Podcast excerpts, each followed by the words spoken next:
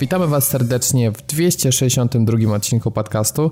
Ja nazywam się Robert Fijałkowski, a za mną dzisiaj nagrywa Dawid Maron. Witam serdecznie. I Piotrek Modzelewski. No hej. Dzisiaj w takim oto trzyosobowym składzie sobie nagramy kolejny odcinek.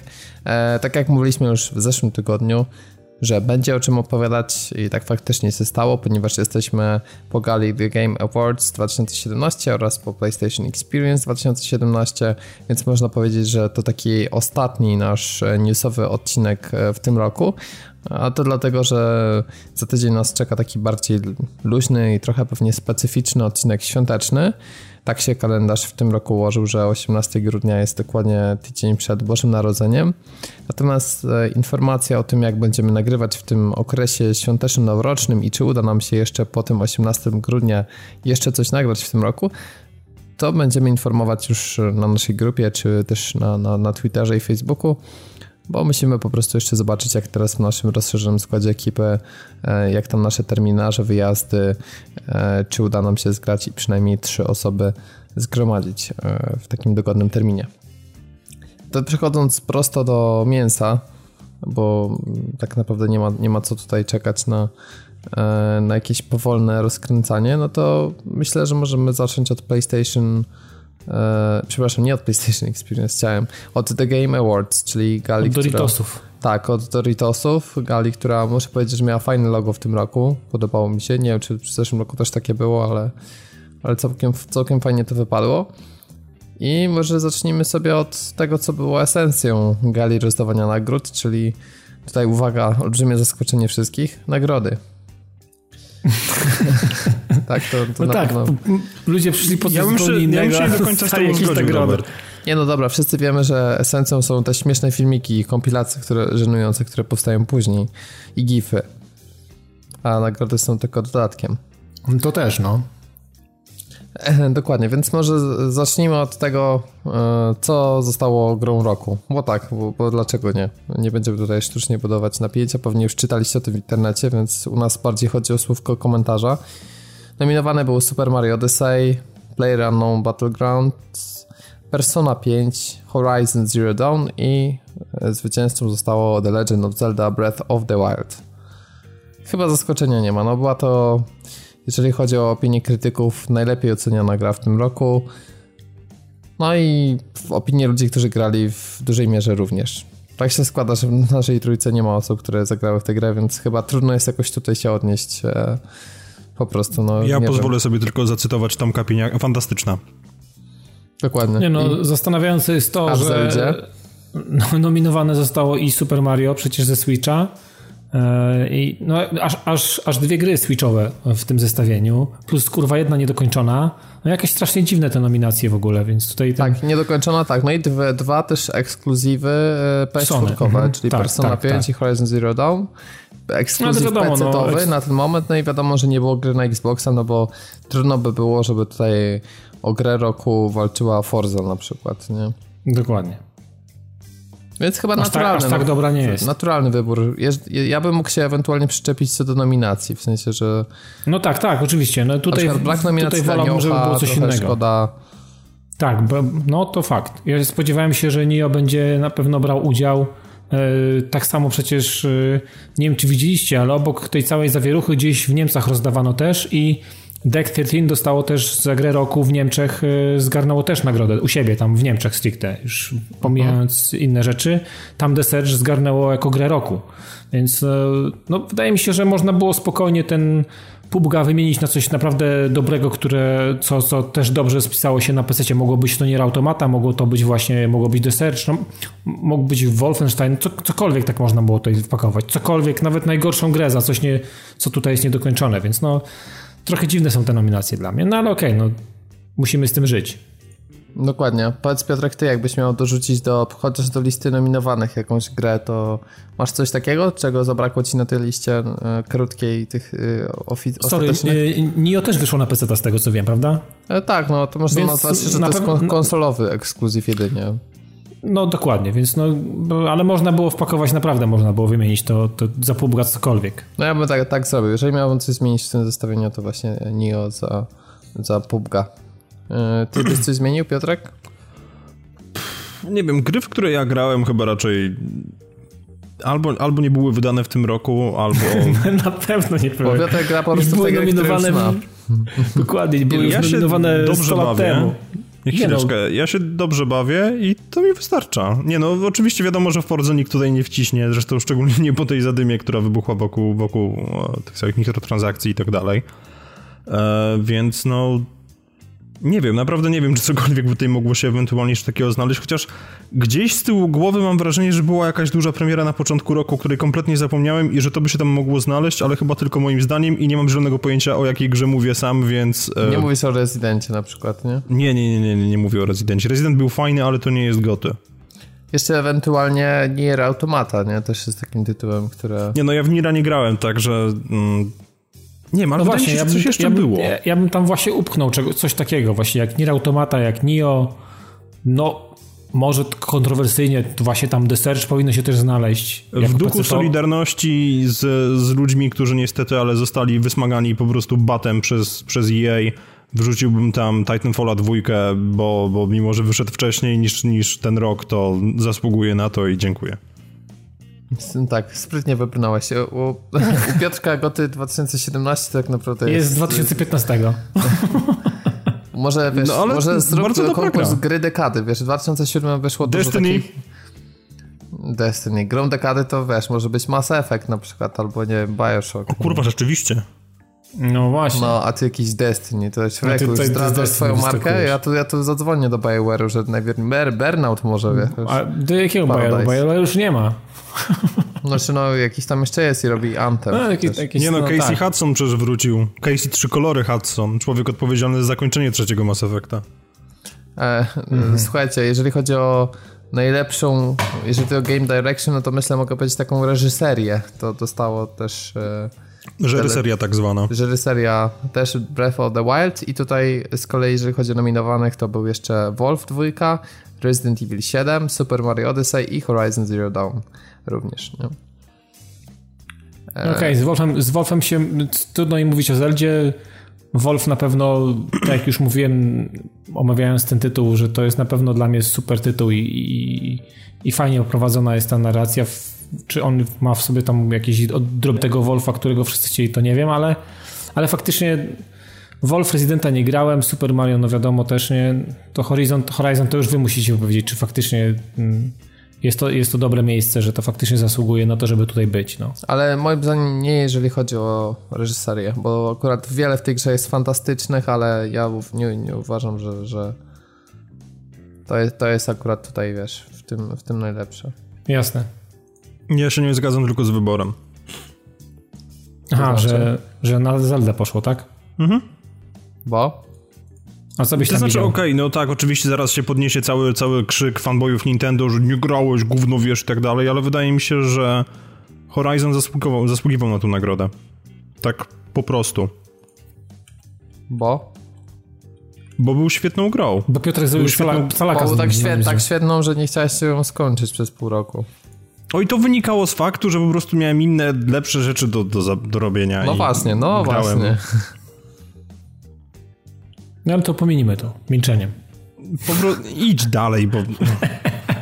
Idę, idę po drinka czy coś. Ja jeszcze tutaj chciałem e, doprecyzować nazwę kategorii, żeby tu nie było wątpliwości. Wszedłem specjalnie na stronę i że tutaj chodziło o e, niesamowitą wizję kreatywną oraz e, innowacje w dziedzinie właśnie reżyserii oraz designu, czyli to taka trochę można powiedzieć szersza kategoria niż tylko i wyłącznie sama reżyseria, więc powiedzmy, że faktycznie tutaj akcje Horizona mogły trochę lepiej wyglądać. E, dobrze, to teraz e, kategoria najlepsza ścieżka dźwiękowa i tu Nier Automata wygrała. Ja tutaj się absolutnie zgodzę. Kto grał, to po prostu wie, ile tam jest dobrej muzy. Szczególnie, że gdzieś czytałem. E, nie, to nie, pomyli, pomyliłbym z innym tytułem. W każdym razie, no, wracając do samego audio, jest po prostu nie dość, że jest przepastne, olbrzymie i tych kawałków jest naprawdę milion. To są takie momenty, że naprawdę aż, aż ciary są, aż ściska gardło momentami. Tak pasuje muzyka, jest tak dobrze, tak dobrze skrojona, że, mm, że po prostu zapada w pamięć. I chociażby miasteczko robotów, kto wie, to było po prostu. I, i, i był tam i na pewno tą muzykę pamięta, więc y, tutaj w, w tej kategorii, no oczywiście nie znam muzyki z Zeldy, ale zakładam, że ona będzie miała taki, może jakiś specyficzny swój styl i może w jakimś stopniu przypominać może to, co jest w Ninokuni. Myślę, że to będzie tego pokroju muzyka. Delikatna, fajna i taka trochę RPGowata, ale bez jakiegoś specjalnego kolorytu, bez jakiegoś takiego mm, jakiegoś kierunku, który zdecydowanie według mnie w Nier Automata był. To, to, to była jedna właśnie z takich ścieżek dźwiękowych, które e, w tym roku według mnie wybijają się naj, najbardziej. Po, znaczy na pewno ponad te wszystkie, które, które było mi dane gdzieś tam słuchać, więc tutaj się absolutnie zgodzę i, i będę bronił tego, tego, tego miejsca, tej nagrody, bo tu absolutnie w peł, pełni zasłużone. No ja z kolei słuchałem soundtracku z Cupheada. E, oczywiście wiadomo, tak, że jest to oderwane od gameplayu, więc jakby moje wrażenia mogły być kompletnie no, inne niż osób, które grały. Natomiast słuchałem soundtracku z Cupheada, słuchałem z Zeldy i słuchałem odrobinę z Persony. E, z Nira dosłownie go liznąłem, natomiast nie mam jakoś tak wyrobionego zdania o nich, no bo tak jak mówię, wypadałoby raczej zagrać w te gry i wtedy dopiero się wyrazić. Sam Ale wiem, nie, że nie soundtrack... będzie tak smakował. Powiem tylko, że soundtrack z Destiny 2 moim zdaniem nie powinien być w ogóle nominowany. Dziękuję. Tak, tak. Tam ciężko mówić się. o soundtracku, tak szczerze powiedziawszy. To są jakieś kurwa takie ambientowe, jakieś takie dziwne rzeczy, które wiesz, to są takie wypełniacze tam, szczerze powiedziawszy. Ja nie jestem sobie w stanie, mimo że skończyłem Destiny 2, to ja nie jestem w stanie tam sobie nawet z, z, zakotwiczyć czegokolwiek, jeżeli chodzi Ona o tak audio. cholernie nie zapada w pamięć. W ogóle. Nie, wiecie nie, nie ma tam nic. Wydaje mi się, że sam fakt, że bez wymiaru. mieliśmy, doszło przy okazji premiery jedynki, czy chwilę przed premierą jedynki do wykopania O'Donnella przecież, do zakończenia współpracy studia z Martym O'Donnellem, który przecież komponował muzykę do Halo. I teraz jest petycja o to, żeby wydać jego oryginalny soundtrack z jedynki, który ponoć po prostu miecie, bo już ten, który trafił do gry był w jakiś sposób zmodyfikowany. Natomiast oni po prostu nie udźwignęli tego. Ta muzyka, która jest w dwójce, absolutnie się po prostu no, nie umywa do tego, co było w jedynce, nie mówiąc już w ogóle o tym o oryginalnych kompozycjach, która się nazywa bodajże Music of the Spheres. Jest petycja, żeby Bungie to wypuściło. Jeżeli chcecie, to znajdźcie ją w necie i podpiszcie, bo zdecydowanie warto. Więc moim zdaniem umieszczenie w ogóle Destiny 2 na tej liście to, przepraszam, ale jest błędem. Natomiast na pewno błędem nie jest e, nagroda dla Hellblade e, za najlepszy, najlepszy audio, najlepszy dźwięk w grze. E, no tutaj przede wszystkim za to, jak głosy głównej bohaterki cały czas reagują na to, co się dzieje. To jest rzecz, która jest bardzo innowacyjna, jeżeli chodzi o grę wideo. To jest rzecz, która została świetnie wykonana, która buduje klimat, buduje narrację i absolutnie tutaj czapki z głów i myślę, że Hellblade był tutaj nie do pobicia w tej kategorii. No, mnie trudno wypowiadać się, nie grałem, nie wiem. Polecam Ale... ci, Piotrek, zagraj w Hellblade.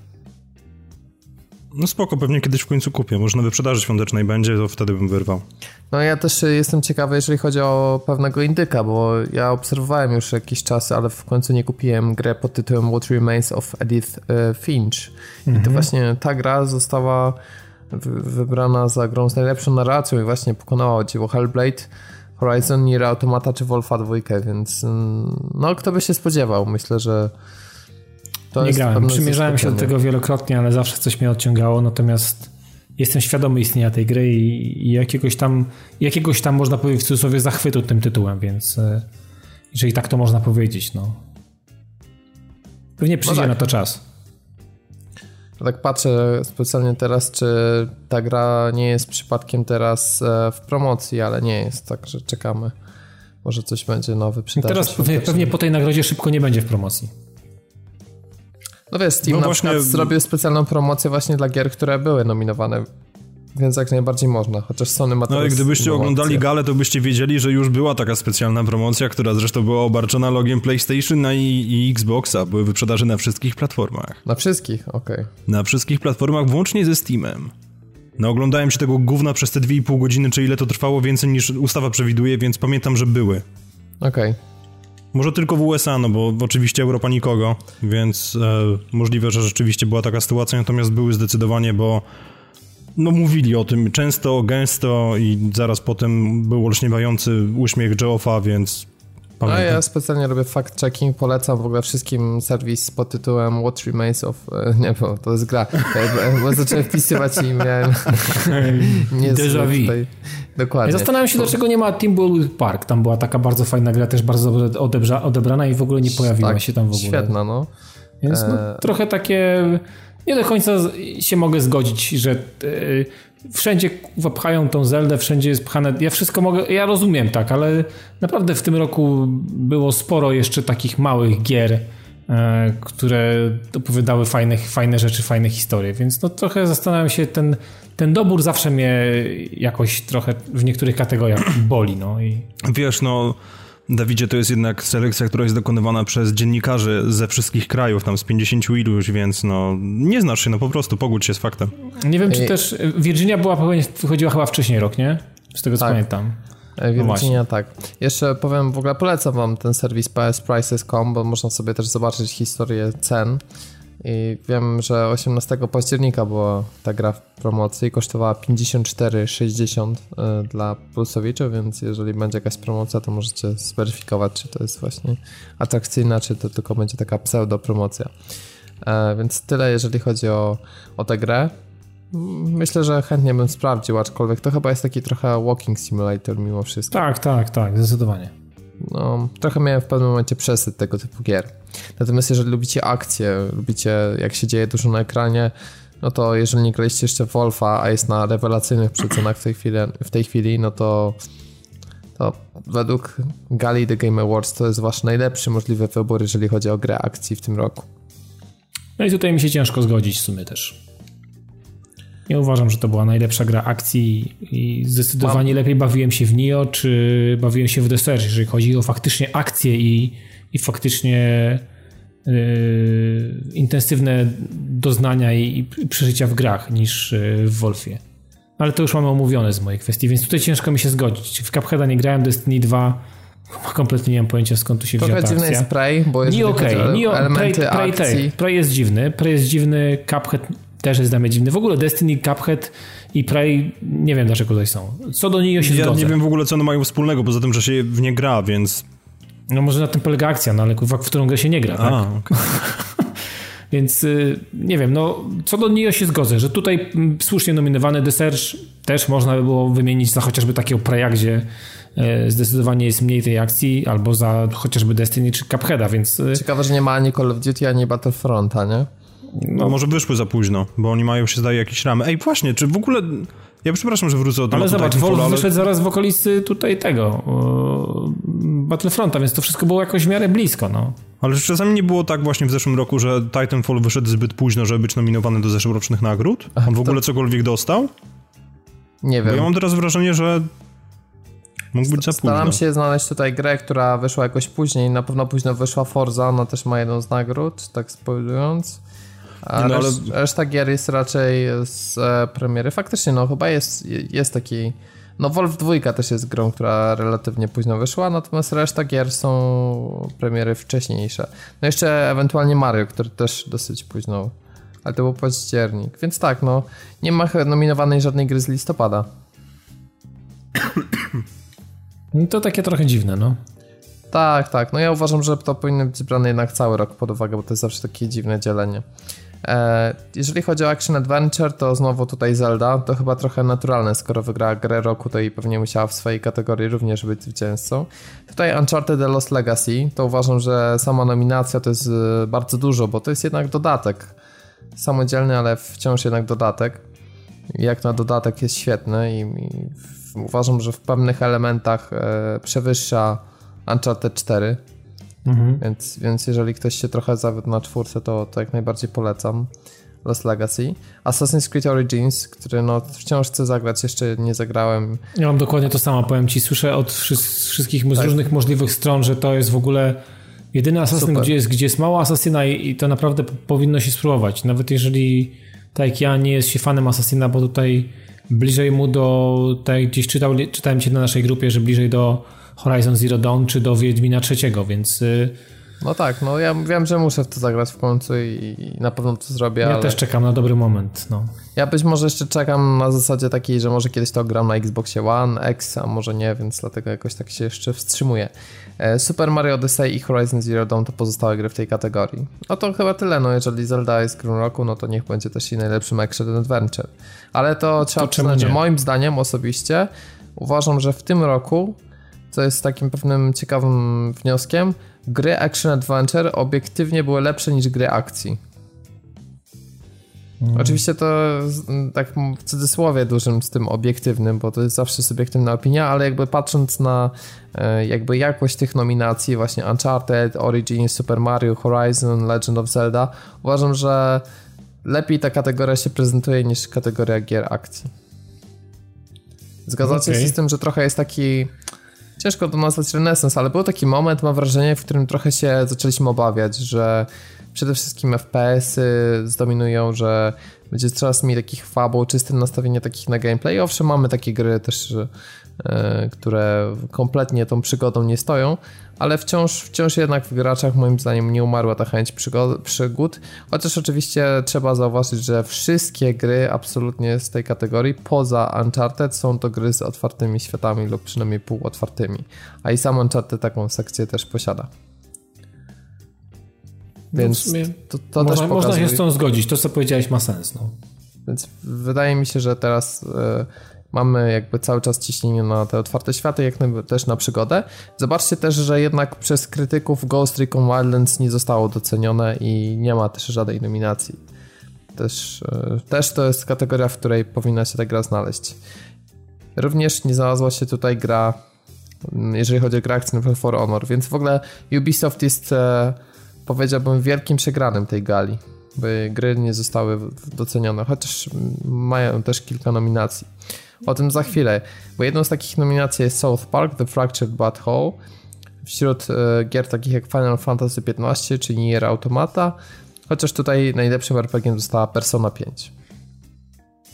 Znowuż, czy ciężko tutaj powiedzieć, jak się nie grało, ale mhm. jakby rozumiem rozumiem na czym polega trochę ten fenomen i jeżeli się ktoś jest w stanie wkręcić, bo pamiętam jak, jak Tomek o tym opowiadał i dużo no tak, tak, no takich historii. Dużo które... świeżości takiej jest, której po prostu w grach jest mało. No nie, nie spotyka się za często tego typu rozwiązań, takiego, takiego podejścia do e, do właśnie role-playing games, no, no, do RPGów, no. Faktycznie, no tutaj mimo, że nie grałem, to jestem w stanie po tym, co powiedział Tomek e, zgodzić się, że. Znaczy myślę, że Tomek też tutaj pewnie by podzielił tą nagrodę. Mimo, że pewnie mm, nie automata, nie wiem czy Tomek grał, czy Final Fantasy, to pewnie, czy South, South Park to na pewno są fajne, fajne gierki. Natomiast myślę, że tutaj Tomek by chyba też się zgodził z tą, z tą wygraną i, i że tak powiem, z doborem do tej, do, tej, do tej kategorii. Tak mi się przynajmniej zdaje. No. Myślę, że nam kiedyś o tym powie. A ty jak myślisz, Piotrek, ma to sens wszystko? Czy w ogóle był jakiś jeden RPG, który chciałeś zagrać w tym roku, czy kompletnie ta kategoria odjeżdża jakby od twojego kręgu zainteresowań? Nie, mi się w Nieram grał bardzo dobrze, więc polecam wam sprawdzić to. Tak w ogóle, by the way. To znaczy, wiesz co, no myślę, że to by się w Niera dobrze... Nie, zresztą nie będę tego mówił. Eee, natomiast... Nie wiem, jak dla mnie po prostu trochę RPG nam przymarły. A co masz na myśli, że przemarły, że nie ma nowego Dragon Age'a? Wiesz co, wydaje mi się, że po tym jak zacząłem Dragon Age'a na trzech platformach, nie skończyłem go na żadnej z nich, to Dragon Age jest daleko poza kręgiem moich zainteresowań. Nie, ale problem polega na tym, że po prostu nie mamy takich... Brakuje mi pełnokrwistych RPGów i ja wiem, że się narażę po prostu całej masie osób teraz i w komentarzach będzie shitstorm, natomiast nie czuję tego. Po prostu wydaje mi się, że brakuje nam takich RPGów z krwi i kości, jak były kiedyś i wiem, że zaczynam mówić jak stara osoba, bo kiedyś było lepiej. Chciałbyś ale... takiego gotika nowego, tak? Tak, najlepiej jeszcze z tym oryginalnym tłumaczeniem zrobionym przez Polaków i wiecznie zaciśniętymi pięściami. I z trójkątnymi stopami. Trójkątne stopy, zaciśnięte pięści i wiesz co się dzieje. Nie, ale tak poważnie. Brakuje mi, i, i mówię to absolutnie szczerze, brakuje mi nowego Tesa. Bo Skyrim jest remasterowany od kiedy? Od 2011-2012 roku i pojawi się już praktycznie na wszystko i ja rozumiem, że wypuszczenie teraz nowej gry tego pokroju, szóstki, byłoby absolutnie ogromnym przedsięwzięciem i Bethesda może po prostu nie ma akurat zasobów, żeby je alokować do takiej produkcji, natomiast nie zmienia to faktu, że ja czekam na właśnie grę tego typu, na taką, która mnie przytłoczy swoim rozmiarem i w którą będę mógł grać przez Bóg wie ile czasu. I nie widzę w tej chwili innego pretendenta do takiego miana, no bo no Mass Effect trafił do zamrażarki. Dzięki Bogu naprawdę nikt go tutaj nie nominował, bo gdyby to zostało nominowane, to bym stwierdził, że naprawdę EA dało komuś wielki worek pieniędzy z napisem wielki worek pieniędzy. Ale no brakuje mi RPGów, tak najzwyczajniej w świecie. Ja się zastanawiam, czy nie fajnie by było, gdyby... Ja nie wiem, czy mam czasy tak, na RPG. Ta, ta, ta gra, która jest od twórców Infamous, czyli mm, The Ghost of Tsushima, gdyby ona była RPG-iem, ale chyba tak nie będzie, ale myślę, że to byłoby fajne. Assassin jest też w pewnym sensie RPG-iem, ma bardzo dużo elementów i w sumie można by powiedzieć, że skoro Wiedźmin jest RPG-iem i Horizon jest w pewnym sensie też trochę RPG-iem, no to i Assassin. Natomiast tutaj Japończyzna jednak ratuje temat, tak? I to Japończycy najbardziej no kochają ten gatunek i to oni najbardziej go eksplorują, a zachodni wydawcy chyba trochę trochę się pogubili, mam wrażenie, jeżeli chodzi o RPG. Nie jest to łatwe. Coś tutaj to pokazuje. Uważam, że bardzo dużą wizerunkową porażkę poniósł Tekken 7, przegrywając Injustice 2 w kategorii na najlepszą bijatykę. No, ale mimo, że gram w Tekena i to grywam, bo nawet wczoraj ostatnio grałem, osta także jakby mam potrzebę od czasu do czasu powrotu do bijatyki i to Tekken jest u mnie tą grą, natomiast Injustice e, jest grą, jak, na którą jak patrzę, to widzę, że dlaczego ona jest na tej generacji, widzę, że tam jest fajna fabuła, w Tekkenie niestety tego nie ma. Tekken się broni gameplayem i w sumie tylko gameplayem, bo i grafika trąci myszką i w sumie jeżeli chodzi o fabułę jest słabo, scenki przerywnikowe, jakoś to wszystko się tak nie skleja, więc yy, wydaje mi się, że naturalnie jednak to Injustice 2 wygrało, mimo że gameplayowo wolę Tekkena, to jakby tutaj uznaję wyższość Injustice w tym roku i lepszą robotę uważam twórcy wykonali. Choć dalej, jeżeli chodzi o płynność animacji, to to jest rzecz, którą faktycznie Tekken ma chyba najlepszą, jeżeli chodzi o bijatyki. E, jeżeli chodzi o grę familijną, to nie wiem, czy tutaj jest sens w ogóle omawiać. To ciekawe, prawie wszystkie gry dotyczą Switcha. Mamy Mario Kart 8, no, Mario plus Rabbids, Mario Galaxy Odyssey. To chyba w ogóle pierwszy taki przypadek, że mam trzy gry z serii Mario w jednej kategorii. Powinna się nazywać po prostu kategoria Best Mario Game. Dokładnie. Mam jeszcze Splatoona 2 i Sonic Mania. To chyba są wszystkie gry, które wyszły na Switcha po prostu. Czyli krótko mówiąc, jak chcecie grać w gry rodzinne, to kupcie Switcha, bo to jest najlepsza gra, konsola, najlepsza konsola do gier rodzinnych. W dodatku nie musicie dokupować pada, tylko podzielicie się joyconem i gracie razem. Tyle. No żyć nie umierać, no. E, jeżeli chodzi o strategię, to też jest tutaj ciekawe, bo był dodatek do XCOMa 2, był Total War Warhammer 2, Halo Wars 2, a tu wygrywa Mario plus Rabbids Kingdom Battle. Taka trochę niespodzianka, myślę jednak, mimo wszystko. Hmm. Mówisz o strategiach?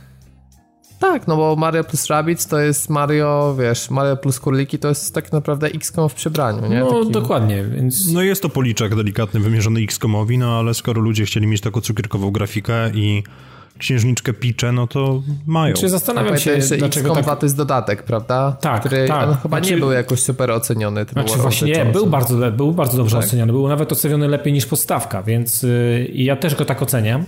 Natomiast... Yy może z racji tego, że było to jakby rozszerzenie tego, co już było w XCOMie 2 i, i szczerze powiedziawszy, no wnosi kilka świeżych elementów, natomiast no nie jest to, że tak powiem, coś, coś całkowicie nowego. Fajnie, że w ogóle tu się pojawiło, ale tutaj były już takie... Mm, no mieliśmy chociażby Uncharted Lost Legacy, też jakby dodatek do Uncharted na, zbudowany na kanwie no, czwartej odsłony i szczerze powiedziawszy pewnie nic świeżego tam też się nie pojawiło. Nie przypominam sobie, żebyś mówił o czymś, o czymś świeżym, jakimś tam, wiesz, polocie e, w kwestii zmian jakichś kolosalnych, więc e, okej, okay, fajne story, fajnie to się pewnie broniło, natomiast w przypadku X-Koma, tego dodatku, to tam tych zmian trochę jest, więc zastanawiam się e, znaczy, dziwi mnie trochę to, że nie wygrał, bo szczerze powiedziawszy, tak jak powiedziałeś, kurliki to, to jest XCOM, tak samo jak, no tak, w sumie tak, więc y, tylko, że po prostu z innej, w innej, w jakiejś tam, w jakiejś tam palecie. I uproszczony na Tak, tak, no, ale no, nawet bym powiedział, że zdecydowanie jest łatwiejszy, no, XCOM, XCOM 2, podstawka była bardzo wymagająca i, i, i była, była trudną, jest trudną grą. A, a, dodatek y, jakby potwierdza tą regułę i ten, ten, ten, ten mechanizm trudności, więc który tam jest i, naprawdę trzeba się sporo napocić, żeby, żeby osiągać jakieś, jakieś sukcesy i, i, i jakieś, jakieś e, faktycznie coś znaczyć w tej grze, jeżeli o ekipę, którą tam, tam się ma. Natomiast no, osobiście faktycznie mnie dziwi to. Dziwi mnie to, że to jest tak, tak, tak zostało to zrobione, że XCOM jakby nie wygrywa tutaj na, na tym poletku. Dziwne trochę.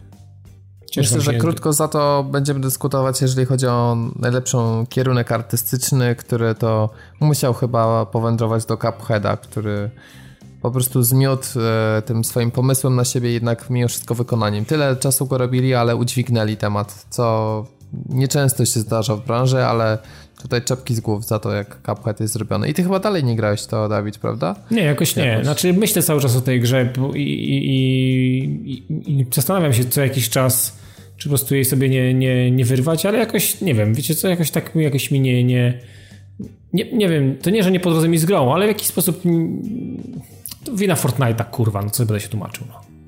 No, tak, Fortnite. Dobra, więc e, tak samo Cuphead wygrywa najlepszego indyka, E, najlepsza to jest taka ongoing game, czyli wciąż taka trwająca, wciąż na topie, czyli taka gra, ja bym ją nazwał inaczej trochę, takie game as service, jak to się mówi, czyli taka gra usługa. I tutaj wygrywa Overwatch, który no, w tym roku jakby cały czas się rozwija, chociaż y, nadal sprawia Friday. Ja też grałem trochę w niego w tym roku, tak w sumie na kopii pożyczonej, jakoś tak w sumie mógłbym niby kupić, ale jakoś tak, wiesz, cały czas wychodzą nowe gry i tak nie wiem, czy, czy mi się chce wracać do tego Overwatcha, ale... Mi się osobiście Overwatch trochę przeżarł, no. No, i, no I... ileż można, nie? On mi się przeżarł trochę i generalnie y, zmiany w matchmakingu i w, w, pewnych, y, w pewnych mechanizmach powodują, że mm, znaczy nie, nie czuję świeżości już takiej, jak była przez pierwszy rok. I teraz, e, szczerze powiedziawszy, jest tak, że mm,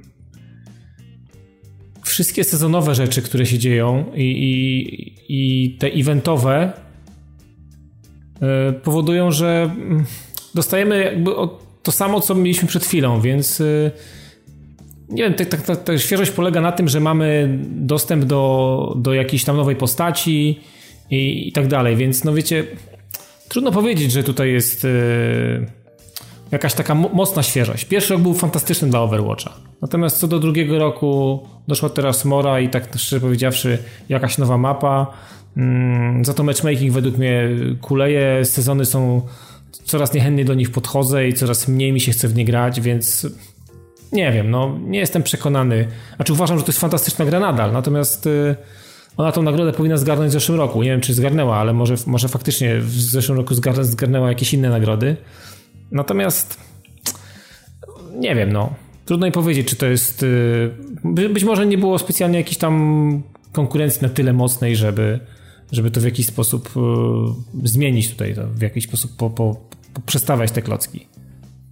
Nie wiem, generalnie no tutaj mamy Rainbow Six Siege, którego ciężko mi, ciężko mi powiedzieć o tej grze cokolwiek, bo ciężko mi się gra bez ekipy, bo to jest no, gra, gdzie mm, nie wiem, tutaj jak w CS-ie, tak trochę w Overwatcha jeszcze można samemu pograć, w CS-a może też, ale tutaj y, w Rainbow Six Siege no nie, gra, nie, gra, nie da się grać samemu.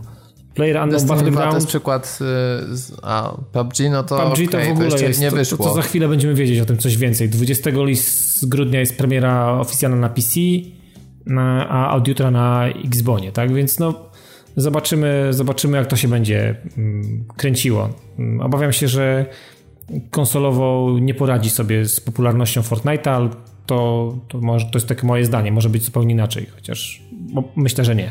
Co do Destiny... Znaczy, wiesz, jedno, jedną rzecz, myślałem też o tym, co pisałeś na grupie, pomyślałem sobie, że w jednym jednak trzeba oddać honor, bo na PC e, PUBG kosztuje 30 euro, a Fortnite jest jednak darmowe, więc sam fakt, że mimo wszystko więcej ludzi gra w PUBG i to ile kasy wygenerowała gra, to wciąż jest dużo więcej niż darmowe jednak Fortnite. No zdecydowanie. No Fortnite mówię, ma tam kilka różnic, no ale to ja, ja postaram się zrobić taką naprawdę jeszcze, jeszcze jedno podejście do, do opisania tych dwóch, omówienia tych dwóch gier myślę, że razem z tobą, Robert, jeżeli już grasz i tak grasz dosyć, dosyć e, mhm. intensywnie, więc coś tam pewnie więcej wiesz niż, tam, niż po dwóch, trzech meczach. I myślę, że gdy przyjdzie mi mm, ograć swoje w PUBG i zobaczyć to, jak to się, mm, jak to zostało przygotowane na wersji, wersji konsolowej, e, to wtedy będziemy mogli naprawdę porównać dwa, dwa jakieś tam światy, które jakby nie patrzeć, swoją popularność yy, mają zbudowaną tylko i wyłącznie z jednego powodu. Tryb Battle Royale, który w, w obydwu grach jest zupełnie inaczej ugryziony. I teraz kwestia, czy czy konsolowcom będzie się dobrze grało w PUBG. I tu boję się, że mm, tak jak będzie ten taki szybki zachwyt, taki duży pik e, zainteresowania tytułem, bo pewnie będzie, bo to, to się nie da tego uniknąć. To jest za duża, za duża społeczność już się wokół tego zebrała i ta gra ma swoją popularność i, i myślę, że pewnie jeszcze jakieś dobre chwile ma przed sobą, chociaż wydaje mi się, że jej popularność będzie się wysycać już teraz i, i ten trend będzie na pewno widoczny w, lekko w dół. Mm, I będzie tutaj próbował, Fortnite będzie zabierać jakieś kawałki tortu, coraz większe. Natomiast e, no jestem ciekawy, czy ty mówisz, że ktoś tam przykładał się do tego, jeżeli chodzi o, o port. Ktoś tam, kto jakaś taka w miarę sensowna tak, ekipa, tak? Coalition, tak? czyli no właśnie. odpowiedzialna za Gears of War 4. Więc e, ja widziałem się jakieś, jakieś takie, jakieś takie szybkie Steamy gdzieś tam z Xboxa One S. E, no trochę widzę, że został w miarę sensownie przygotowany plecak, natomiast dalej ten lód na ziemi leżący i i ta gra dalej nie prezentuje jakiejś spójności takiej. Ale, ale zostawmy PUBG na razie, będziemy omawiać to pewnie szerzej za chwilę, za jakiś czas, więc e, no póki co zobaczymy, co z tego wyniknie. No. Dokładnie, zobaczymy. E, natomiast e, faktycznie wydaje mi się, że jednak bardziej konsolowy jest Fortnite i tutaj zdecydowanie, to, zdecydowanie, przewagę, zdecydowanie. bo to jednak jest gra na bliższy dystans zdecydowanie niż, niż w, w PUBG, gdzie oczywiście w Fortnite też tak bywa, ale tam to w ogóle Ale to nie jest siła tego, tego starcie, starcie... Siedzenie w krzaczorach i strzelanie z kilometra to jest właśnie PUBG, bo tak z tym mi się otóż kojarzy. To, otóż to, otóż to. E, dokładnie, więc e, co, lecimy dalej. Nie chcę omawiać wszystkich kategorii, bo to nam za dużo czasu zajmie, więc pominiemy sobie takie mm, kategorie, gdzie tam jakiś aktor głosowy dostał. Jeszcze jest Games for Impact, czyli takie gry, które faktycznie mają jakieś takie znaczenie społeczne, czy jakiś przekaz ze sobą niosą. Tutaj Hellblade wygrywa za to, że porusza temat e, chorych ludzi na schizofrenię i bardzo wiele z tego czerpie, więc myślę, że tutaj dużo się o tym też mówiło, więc myślę, że jakby faktycznie, jeżeli chodzi o taki impact w tym roku, to ta gra miała bardzo duży. Jeżeli chodzi o sports racing, no to Forza wygrała i z GT Sports i z Project Cars 2. E, z GT Sport czy jasne, ok, z Project Cars 2 no gra też ma swoje problemy, no w sumie wiesz, jeżeli chodzi o pewnie takie dostosowanie do konsoli, no to czy grafikę, no to faktycznie bardzo mocna gra. I teraz śmieszna rzecz jest związana z multiplayer. Powiedz mi, bo ty oglądałeś galę na żywo, Piotrek, czy ty pamiętasz w ogóle, żeby ktoś zająknął się na gali odnośnie nagrody za najlepszą grę multiplayer, bo we wszystkich podsumowaniach zabrakło informacji o tym, kto, kto wygrał, również u Guldana, którego pozdrawiamy. Wiesz co, ale A, kwestia, nie, nie, kwestia jest taka, że oni mieli jakiś taki głupi obyczaj, że część statuetek jakby była wręczana w ogóle poza anteną. Ja przynajmniej mam takie wrażenie, że to jest na zasadzie mówimy o grze X i ta gra wygrywa w kategorii Y, ale przy okazji też dostaje nagrodę za coś tam i że to właśnie na tej zasadzie było odbyte. Natomiast nie pamiętam, żeby poleciał montaż z tymi filmami, z tymi grami. Autentycznie. Mhm. W każdym razie um, przez długi czas e, nie było żadnej informacji odnośnie tego, kto wygrał najlepszą grę multiplayer i nagle trzy dni po gali Geoff Kylie, jak się obudził na kacu i, i po, po wąchaniu wszystkiego, co tam był w stanie po imprezie, na imprezie po gali, no to nagle wstał i powiedział, dobra, to PUBG ma najlepszy multiplayer.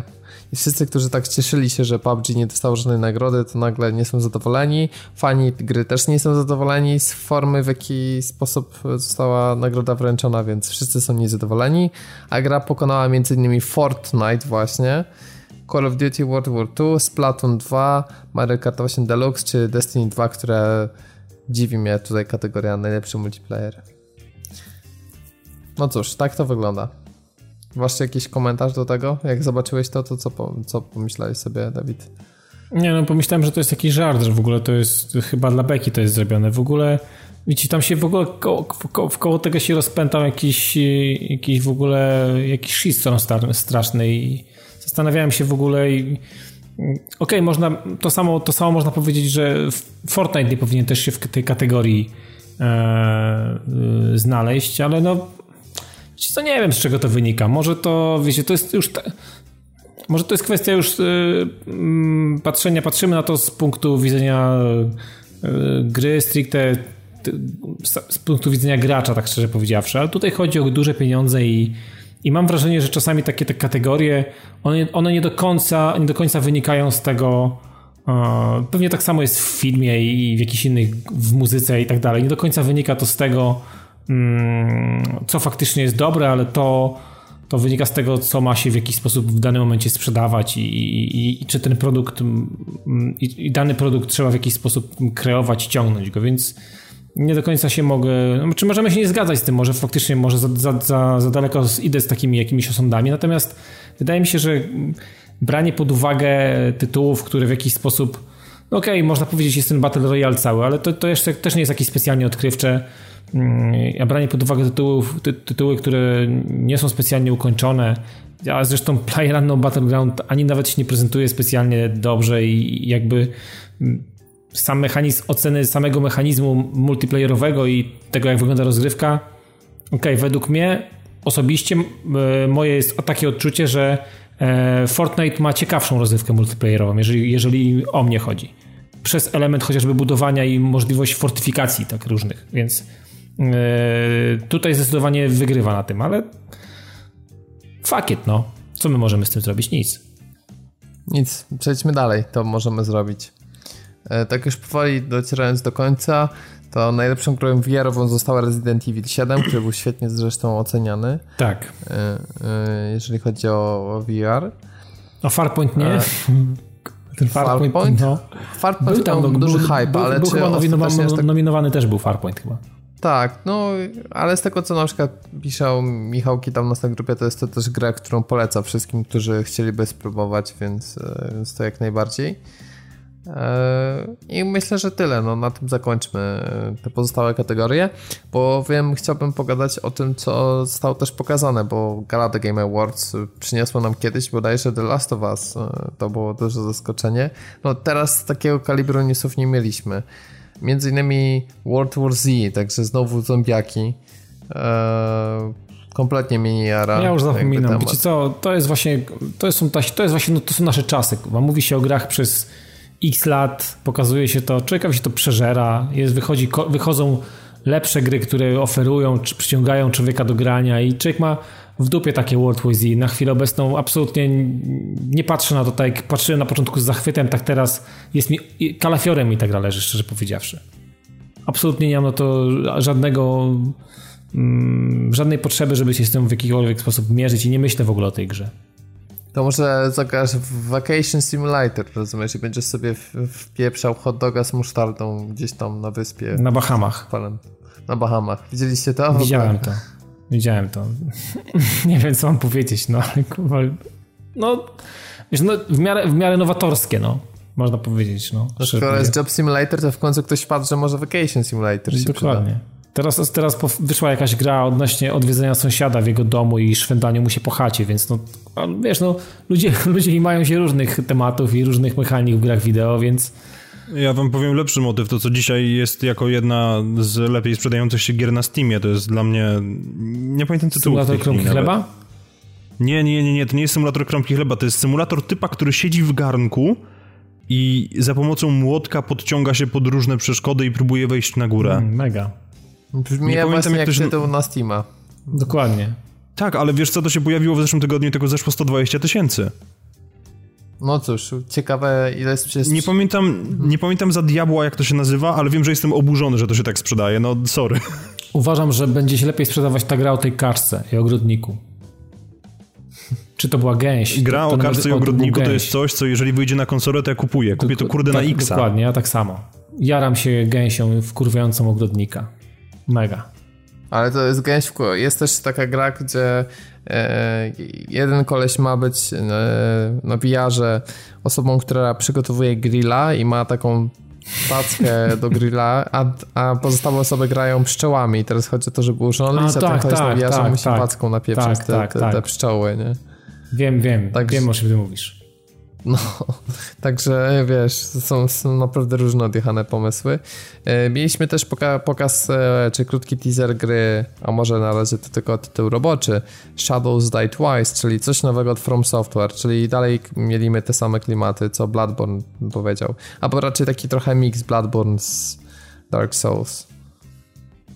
No, trzeba czekać, bo jak zwykle enigmatycznie mocno, tak jak w przypadku Bloodborne'a pierwszego i I... Nie sądzisz, że trochę za dużo? Już, że gatunek się przeżre w końcu? Nie, mi się wydaje, że nie generalnie rzecz biorąc fani tego typu gier będą wieczni nasyceni. Chcą znaleźć nowe sposoby na to, żeby się okaleczyć psychicznie i dostać kolejny wpierdol. Nie, myślę, że no, to będzie. To, jest, to powinno, wiesz, to będzie zawsze żarło, po co? prostu. Tak jak się bierze jakieś takie 10-sekundowe fragmenty, to, to właśnie to jest jeden z nich. Wydaje mi się, że to będzie żarło zawsze, że ten gatunek nigdy nie, nie nasyci, że tak powiem. Czyli to jest jak taki schabowy w kuchni, że po prostu... Coś takiego. Przez całe życie nam towarzyszy Dokładnie, to jest takie jajko, jajko, jajko sadzone z fasolką szparagową i ziemniakami. To jest dokładnie to. To będziesz zawsze chciał to jeść, no. I kiedy byś tego nie dostał na talerzu, to to zawsze będziesz, będzie ci smakowało i, i zawsze będzie pasowało. I myślę, że Wiecie co, w tym roku ograłem aż dwie gry tego typu. Bloodborne i kawałek Bloodborna, więc yy, przy Nio i przy The bawiłem się fantastycznie, ale i, i jestem w stanie zrozumieć to, yy, jak, jak dobrze to, jak to jest dobrze skrojone i ci siądzie, to, to po prostu nie obronisz się. Ja w The Search wpakowałem yy, lekką ręką 140 mm, godzin. I, i, i, nie, mam, i nie, mam, nie mam dość. To jest to jest, to jest jakieś niesamowite, to jest dla mnie fenomen swego rodzaju. Pomijam ile wpakowałem w Nio, bo wpakowałem w Nio kolejne 120 czy tam 110 godzin, więc w dwie gry tego typu w tym roku wpakowałem ponad 250 godzin, więc no coś jest na rzeczy, no. Rozumiem, rozumiem tą magię, która, która, która dzieje się e, w tego typu grach, no. Akurat fanem Dark Soulsów nie jestem i Bloodborne mi jest w jakiś sposób bliższy, ale czy to będzie w przypadku tego tak samo będzie dobrze? Nie wiem, trudno powiedzieć. Natomiast oni potrafią takie rzeczy robić, no i to jest, to, to też jest jakby trzeba im też oddać to, no. Takie jest moje zdanie. Trzeba im to oddać, to fakt. E, natomiast e, też trzeba oddać e, twórcom Campo Santo, mimo tam różnych kontrowersji, które z nimi czasami wynikają, że In the Valley of Gods, gra, która została osadzona w Egipcie i która też przypomina trochę Firewatcha pod względem stylu graficznego, aczkolwiek chyba jest jeszcze ładniej, prezentuje się naprawdę zacnie i tak samo jak na Firewatcha długo czekałem od samego początku, tak tutaj jestem pewien, że w, w dniu premiery muszę to mieć na swoim dysku. No mam dokładnie tak samo. Mam dokładnie tak no samo. to w takim razie ja tutaj tworzę nasz wesoły, radosny trójkącik i, i, i, też chcę to mieć. Także to mi się wydaje być bardzo fajne, ale e, nie jestem pewien do końca, czy oni teraz trochę za bardzo nie uderzają w dzwon poprawności politycznej, no bo oto mamy dwie osoby eksplorujące Egipt i wydaje mi się, że w obydwu przypadkach mamy do czynienia z czarnymi kobietami. No ale to nie wiem, dlaczego to miałoby być, wiesz... W sensie jesteśmy w Afryce, jakby nie patrzeć. W sensie tak, okej, okay, w porządku, ale wiesz co, wydaje mi się, że po prostu osoby, które eksplorowały to, ale nie, to, to oczywiście mo może się nam nie wylać hejt po tym wszystkim, natomiast ogólnie, jeżeli chodzi o założenia, nie mam absolutnie problemu z tym, że to są panie i bardzo chętnie w to zagram.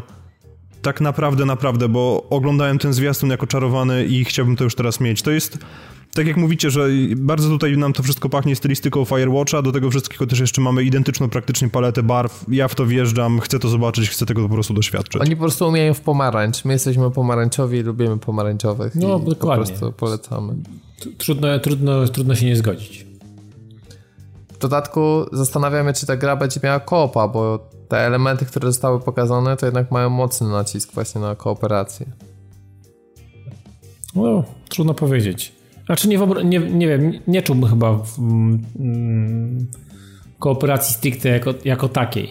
Mm, nie to wiem, znaczy jest taka kooperacja w stylu Bioshocka Infinite, tak? Czy po prostu będzie nam Coś takiego, że ktoś się, NPC, tak, ktoś jeszcze będzie z nami się szwendał, nie no. będzie mogła zginąć, tylko cały czas będzie, wiesz... Myślę, że bardziej coś takiego. Myślę, że w ten sposób. Pamiętajcie, że oni bardzo mocno stawiają na narrację. W Firewatch był rewelacyjny pod tym względem, że mimo faktu, że graliśmy sami, to jednak cały czas ta krótkofalówka pozwalała nam toczyć dialogi. To była rzecz absolutnie fantastyczna, bo i te dialogi były świetnie napisane i świetnie e, pozwalały na interakcję z otoczeniem i też na taką właśnie narrację kontekstową. Więc wydaje mi się, że tutaj będziemy mieli tą bardziej klasyczną narrację, czyli tak jak w Uncharted e, gdzie właśnie do Lost Legacy przechodzimy praktycznie cały właśnie w, w, jakby w dwie osoby. Są dwie postaci, tak samo tutaj. Więc spodziewam się właśnie takich, wiesz, wspólnego nakręcania się na atmosferę tajemnicy. No, może, obyś miał rację.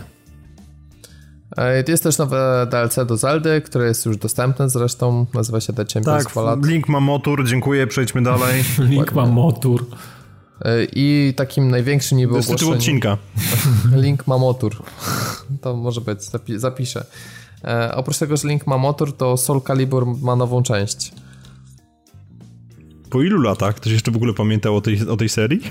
Ostatni Soul Calibur to pamiętam jakoś Ja na w erze PS3. Xboxa 360. Dokładnie. Tak. Tak, bo tam była cała zadyma, że chyba PS3 dostała wtedy Vadera jako grywalną postać, a Xbox Jodę. tak, tak było właśnie. Ale to, to mi pachnie jakimś, kurde, nie wiem, no 2010 rokiem?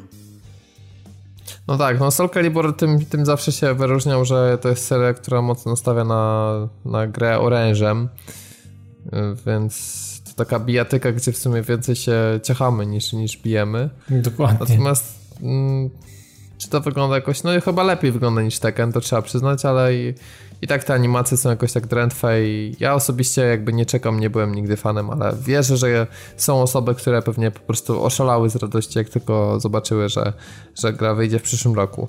Bo data jeszcze nie jest ustalona, po prostu było w zwiastunie napisane Coming 2018, a a kiedy dokładnie to już nie wiadomo. I w sumie chyba tyle, no to już trzeba być e, fanem serii. E, Czy zaintrygowało was Fate to Silence? To jakiś nowy survival od THQ Nordic. e, W dodatku taki, który ma trafić najpierw do jej Access. Znaczy widziałem Zwiastun to, ale trudno. strasznie enigmatyczny i mało Dokładnie. tutaj. Ja, Dokładnie. ja generalnie rzecz biorąc y, zabiorę głos, mimo że nie do końca chcę. Ja widzę Frostpunka w TPP i dziękuję, nic więcej nie będę mówił. No, No dobrze, tylko że tutaj nie, nie ma za bardzo elementów strategicznych, to bardziej jest taka gra, która mi przypomina konę. Bo Tak, tak. śnieg, jest, Tak. trzeba jakoś sobie tutaj radzić. Żartuję sobie oczywiście, ale jakoś specjalnie mnie to nie zajarało, no. Nie wiem, lubię śnieg, lubię tego typu gry, ale Jak chcesz, Coś mi tu chcesz nie do- zagrało. Dobrać, dob, dobrą grę ze śniegiem, to polecam do Long Dark. Ja już mam dobrą grę ze śniegiem, nazywa się SSX i dziękuję. Właśnie, to jest, najlepiej, to jest moja ulubiona gra ze śniegiem w sumie. Jakby nie patrzeć. Mm, dobra, no to tyle jeśli o to chodzi. Bayonetta 3 będzie na Switcha, dobra, dalej. E, Fajnie, fajnie, Jak ktoś ale- lubi, to się cieszy, cieszy się waszym szczęściem. Sea of Thieves zadebiutuje 20 marca, coś cicho o tej produkcji jest. Ja się zastanawiam, czy... Jest cicho o tej produkcji, ale jest bardzo dziwne jakieś zjawisko w związku z tym, że mi na maila wpadł mail, znaczy dostałem wiadomość na Ja maila, też że będę miał... Ja Słucham? też dostałem tego samego maila wczoraj. Tak, że, że generalnie rzecz biorąc dostanę dostęp do zamkniętych beta testów. No, tylko że jeszcze nie wiadomo kiedy. Dokładnie ty, ty, tego, Jeszcze nie wiadomo samego kiedy maila dokładnie, natomiast natomiast ja bardzo się cieszę w związku z tym i bardzo chętnie sprawdzę tę grę najpierw w becie. To Dawid będziemy grali razem Ja i... też bardzo chętnie sprawdzę w becie, bo w tych okienkach, które teraz były w, y, tam otwierane, kurwa, ani razu nie byłem w stanie się tam dobić, więc no... Mimo, że jestem w tym programie Insider i dzięki temu otrzymałem też dostęp do tej gry, y, no to nie było mi dane odpalić nawet tego. Znaczy odpalałem to, ale ciągle widziałem, że niestety idź sobie dalej, chłopie, nasze serwery są w stanie offline, więc y, to, to mo, może dzięki temu, jak teraz będzie otwarta, e, zamknięta beta, cały czas będzie dostęp do tej gry, to wtedy może będę mógł to sprawdzić, bo sorry, ale nie. Mimo, że klient cały czas na dysku jest, to nie udało mi się z tego przez te kilka miesięcy skorzystać ani razu. Ja mimo, że strasznie się jarałem tym Sea of Thieves na początku, to cały czas e, im bliżej premiery, tym gra dla mnie tak trochę się staje bardziej drętwa i bardziej przypomina grę, a nie tą fantastyczną wizję, którą widziałem na pierwszym zwiastunie. Takie trochę moja obawa jest w tym wszystkim. Wiesz o czym mówię, no bo w Fortnite na przykład takim, te animacje są trochę drętwe, nie? No tak. No to teraz wyobraź sobie, że dokładnie masz to samo co Fortnite, tylko że jesteś piratem. I to właśnie dla mnie jest Sea of Thieves, z tego co widzę, nie? Póki co. No zobaczymy, jakie tam będą mechaniki, jak to będzie wyglądało, naprawdę na czym będzie polegała, tak szczerze powiedziawszy, ta rozgrywka i, i jakie będą cele tak, tak przez, przed, e, przedstawiane przed ekipą, bo wiesz, w Fortnite możesz grać sobie sam i, i sobie... e, Sea of Thieves to chyba nie ma sensu. No tak dokładnie, i możesz się dobrze bawić grając solówy, natomiast tutaj samemu myślę, że no, zrobisz sobie krzywdę totalnie, no. Witness me. Ja to zrobię. Pewnie tak. Także, no, nie wiem. Póki co mam nadzieję, że kiedyś w w końcu zagram. Może tak jak powiedziałeś, Piotrek, może po tych mailach uda nam się w jakiś sposób to sprawdzić, no. No, mam szczerą nadzieję. Oby. A czy macie nadzieję co do Death Stranding, które dalej jest dziwne i dalej nic nie wiemy, mimo że to już kolejna Dalej jest dziwne. Dalej jest, której- dalej, dalej jest jest zajebiście dziwne. dziwne jest. One, one się z każdym zwiastunem robi coraz dziwniejsze i ciekawe jest to, że Paweł, w zasadzie już teraz nasz Paweł można by było powiedzieć, podcastowy, on mi dzisiaj wyłożył, dlaczego... On mi wyłożył dzisiaj, jak będzie wyglądała fabuła tej gry, Oddajesz. ale nie, nie, nie, ja tego nie będę mówił, to musi paść z jego ust, bo ja też nie do końca rozumiem jego wyjaśnienie, bo ono jest dla mnie trochę zbyt zagmatwane. Ale jeżeli on rozgryzł Kojimę, to ja zakładam studio i będziemy mieli polskiego Kojimę. On, on będzie pracował i będzie pisał równie popierdolone scenariusze, za przeproszeniem. Natomiast ja obejrzałem ten zwiastun najpierw w środku nocy, bo oglądałem na żywo, a potem obejrzałem e, go jeszcze raz dzisiaj w pracy, tak zupełnie na trzeźwo. I To jest mega dobre. nie wiem, co Kojima bierze. To jest mega dobre.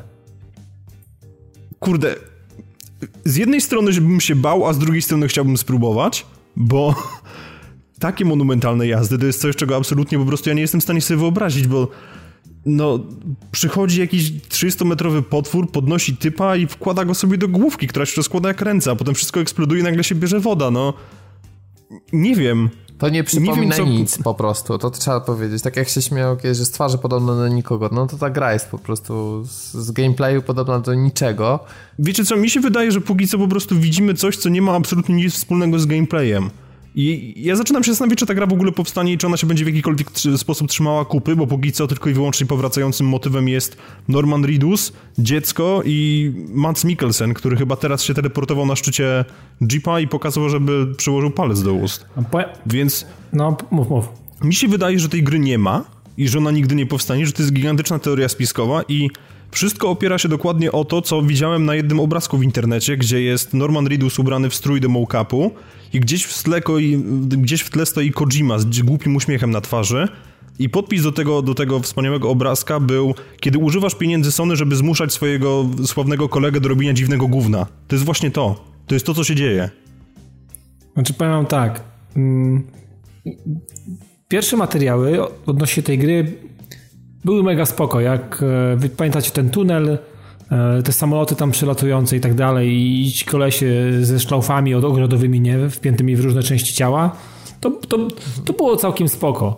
Ale myślę, że znaczy ten materiał odebrałem jeszcze lepiej i on jest dla mnie, nie wiem, prezentuje jakąś taką no, niesamowitą rzecz. A myślę, że to też wynika z tego, że jestem chwilę po tym serialu Dark i to też w jakiś sposób się ładnie mi się zbiega z tym wszystkim. I, i no kurde, nie no.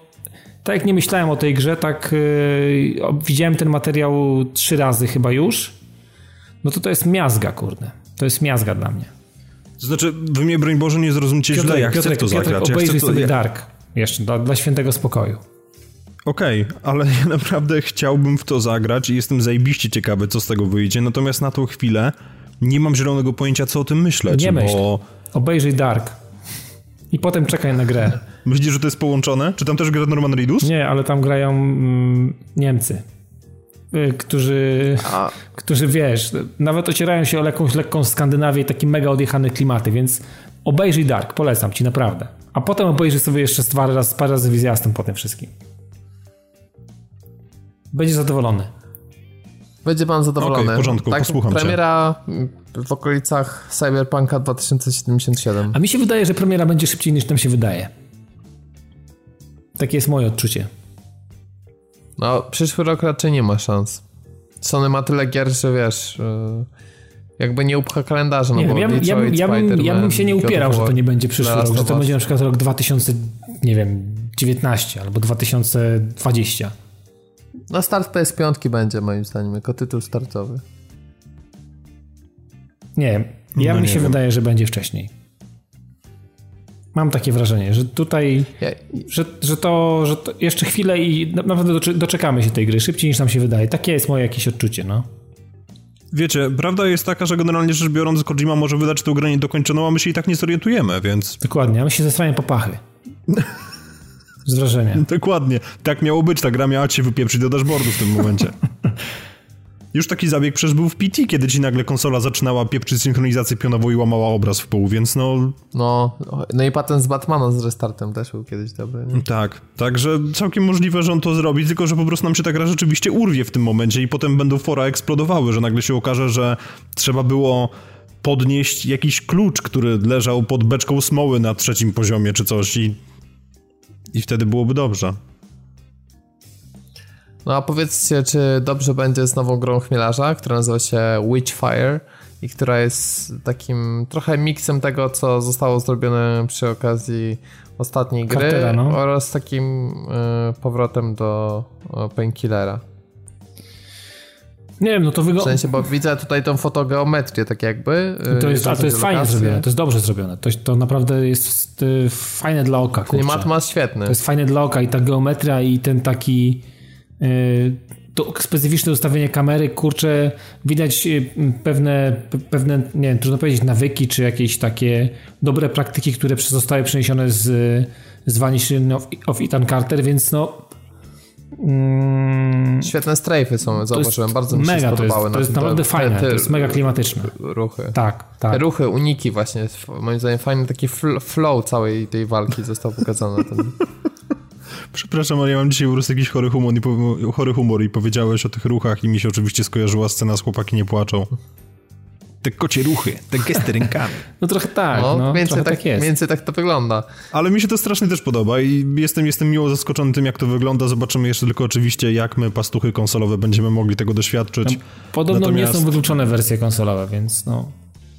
No to zobaczymy póki co, niech, niech, niech rzeczywiście, niech się zadzieją. Ale podoba mi się to, co widzę i jestem zdecydowanie na tak. Natomiast mi się bardzo podoba koncept A Way Out i to, że jeżeli kupimy wersję pełną, to nasz znajomy może zagrać przez całą grę z naszym zaproszeniem. Tak, to jest, ale to już, Może- to, tą grę już kiedyś widzieliśmy, ta gra już nam była kiedyś pokazana. Tak, widzieliśmy już tą grę i po tym jak ten człowiek próbował uwieść wszystkich na E3, to teraz jeszcze zrobił z siebie błazna i zaczął krzyczeć po prostu fakem e, na, na samej gali, więc e, pozdro. Sze- Trochę trzoda sześć. zrobił A między, między fakem to Bogiem znaczyło prawdą. kogo? Jej, że fakem, czy co? Wiesz co, nie pamiętam nawet już o co, o, o co chodziło, byłem na tym etapie zbyt piany. Rozumiem, ale mi się bardzo podoba A Way Out i Znaczy, pamiętam, że. Army of Two było fajnym konceptem i brakuje mi takich typowo gier nastawionych na koopa i to jest właśnie właśnie to jakby czego oczekiwałem i moim zdaniem ja czekam osobiście i na pewno będę chciał zagrać praktycznie od razu, jak tylko się pojawi. O, pewnie, ja też pewnie będę chciał to sprawdzić, no mi się podoba, podoba Mimo, mi się że koncept, wiem, że no. to nie jest AAA i to jakby widać, tylko przypominam wam, że to jest taka kategoria trochę gier jak, e, jak Hellblade, ponieważ już e, patrzyłem na storze, że e, ta gra będzie kosztować jakieś 124 zł. No, Czyli ten na taki, premierę. ten fajny, ten fajny przedział cenowy, no. Tak, ten taki coraz bardziej popularny, Tak. ten taki AA+, jak to zawsze Tomek mówi. Dokładnie. I w sumie stylistyka jest taka, że pewnie się szybko zestarzeje, ale ma, ma swój klimat, taki właśnie amerykański mocno. Yy, I co? Myślę, że tutaj oczywiście najważniejsze będą interakcje między postaciami, ale nawet jeżeli fabuła jakaś nie będzie super, no to gra jeszcze może tymi e, rozwiązaniami gameplayowymi nastawionymi na koop mocno, mocno jakby podkręcić całość, więc ja osobiście nadal czekam, byłem zajarany po E3 i jakby dalej, dalej e, jestem. Marzec, e, 23 marca to jest, to jest data premiery, więc relatywnie niedługo. Ja jestem dalej z kolei nieufny i nie podoba mi się do końca to, co widzę. Nie wiem, jakoś coś mi w tym nie leży. Może to jest po prostu kwestia tego, że mam cały czas wypalony w głowie obraz tego człowieka, który no, reprezentuje tą grę, ale dopóki to nie wyjdzie, to, to nie chcę nic mówić. Może się okazać, że rzeczywiście jest bardzo dobre. Może tak się Mi być. się podoba, że fabuła jest liniowa, to nie jest otwarty świat. Ma być skrypty, ma być korytarzowość, no wiecie o co chodzi. Po prostu mamy tyle gier z otwartym światem, że to może być fajna przygoda. Może tak być. Dla mnie jedynie fajnie, gdyby ta gra, nie wiem jak jest, czy będzie miała e, kanapowy koop.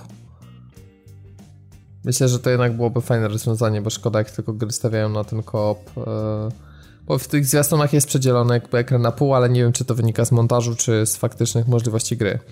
E, no i cóż, Dreams e, e, zostało też pokazane, już dawno tego, o tym nie słyszeliśmy. I nie wiem, ja jakoś na to Teraz zdążyłem nie czekam. Ja też jakoś mi to tak... Już za dużo czasu minęło po prostu od pierwszych No, zapowiedzi. mówię, no to jest, to, to, jest, to jest problem tego typu rzeczy, że jak pokazywane coś jest od 3-4 lat, to ci się to po prostu patrzy tak, że po prostu masz dość, no. I zapominasz powoli i wysysa ci się to z głowy całkowicie. Dobra, o- pominę nową mapę do PlayerUnknown Battlegrounds i tak z, powoli zbliżając się do końca już to mamy jeszcze e, horror, który nazywa się Get the Fuck Out. No i myślę, że tak powinien skończyć. Nie wiem, jakoś nie urzekło mnie to. To jest jakieś właśnie też takie na koopa, ale wygląda strasznie drętwo i osobiście kompletnie mnie nie przekonało. No ja też nie. Jakoś takie...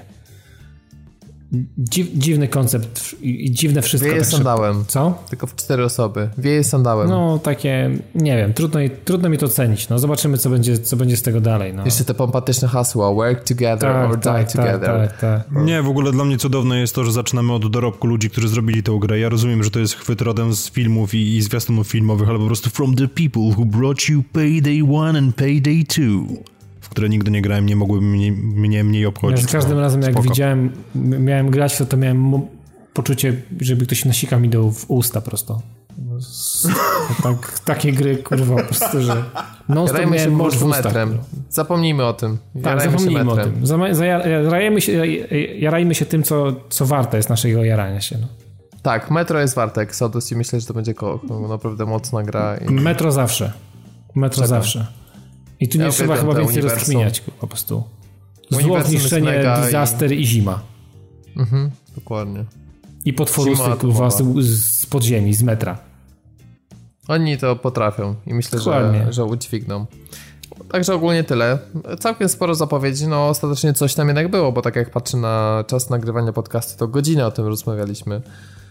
Więc No to coś tam jednak Słusznie można chyba, było powiedzieć. No, znaczy, szczerze powiedziawszy, wiesz co, Robert, było o czym, no, mimo wszystko. Mimo wszystko było o czym, no.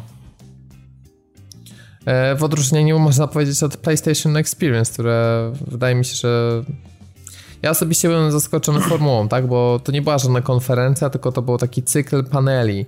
Jakby zachęcamy was do tego, żebyście sobie weszli na YouTube'a, na kanał Sony i jeżeli was jakiś konkretnie tytuł bardzo interesuje, to żebyście sobie porozmawiali z twórcami, na przykład między innymi Naughty Dog The Last of Us paru tam Porozmawiajcie sobie z No, w twórcami. sumie tak. tak, po, no, znaczy chciałem powiedzieć, że posłuchali rozmów, jak sobie twórcy rozmawiają, ale możecie spróbować porozmawiać, dlaczego nie? Możecie się dołączyć do No, dyskusji. jestem pewien, że siedzą i odpisują na Nie, komentarze. po prostu leci jakaś dyskusja, a ty z nimi dyskutujesz i wiesz, wkręcasz sobie, że jesteś uczestnikiem dyskusji. Tak Takie właśnie. rozszerzona rzeczywistość. E, Ja nie wiem, Robert, że to jest najzdrowsze podejście na świecie, wiesz, to jednak może się okazać, że potem się nagle obudzisz w pokoju wyłożonym pluszem, w którym nie będzie szklan, nie będzie klamek i, i będziesz w takiej modnej kurce z rękawami do tyłu. wiesz, myślę, że podobna reakcja może być po zagraniu w Wipeout Mega Collection na PlayStation VR. no, Myślę, że choroba symulaturowa jest po prostu gwarantowana. powinien być... Nie, to jest właśnie dlatego, dlatego został wypuszczony nowy ten, nowy model PSVR, bo on niby ma zintegrowane słuchawki, a tak naprawdę chodzi o to, że pod headsetem masz miejsce na zaczepienie Na wiadra. kubeł. na kubeł i, i taką powinni Dokładnie dawać tak. jeszcze nerkę i tam jest zapas aviomarinu. kurwa. Taką wiecie, przy... Ja nie wiem, czy Aviomarin tutaj pomoże. ale strach się bać. No, Ale sa, s- sam pomysł, żeby grać w to na VR jest dla mnie po prostu jakiś... No nie wiem, no... Może to jakimś cudem działa, ale ja mam wrażenie, że po prostu nie wytrzymałbym tam ani chwili. Nie wytrzymałbyś. Na pewno byś nie wytrzymał. Myślę, wydaje, wydaje mi się, wydaje Ja mi się że mało kto pamiętam to, jak wytrzyma. to... Ja dalej, No ale dalej pamiętam ciebie po skosztowaniu VR Tak, na Pixel No właśnie. Więc God of War ma być... Do- Byłeś zielony. To jest naprawdę niezwykłe osiągnięcie. To wyglądało tak, jakbyś w połowie zaczął się przemieniać w Halka, ale byś się gorzej czuł. Dlatego od tamtej pory nie grałem na Oculusie. Grałem jeszcze raz na Vive'ie i, i było naprawdę spoko. Grałem na PSVR, ale już jakby mam na tyle uraz, że po prostu Oculus to jest dla mnie, wiesz, zło absolutne. I nie chcę w ogóle znać tego sprzętu. Co to chciałbym poznać całą fabułę gry God of War, która ma być dłuższa niż mi się spodzie- niż mogłoby nam się wydawać, bo mowa jest o 25 godzinach. faktycznie kawał, A z kawał tego czasu. co pamiętam, God of War zawsze były krótsze, Krótsze, to było tak w okolicach połowę dycha, chyba dycha, to. dycha, naście może godzin, tak. To było zdecydowanie takie niemęczące, ale też... Tylko to było 12 godzin akcji, Tak, wiesz, a tu tak. będzie druga połowa, to będzie chodzenie i rozmawianie z synem.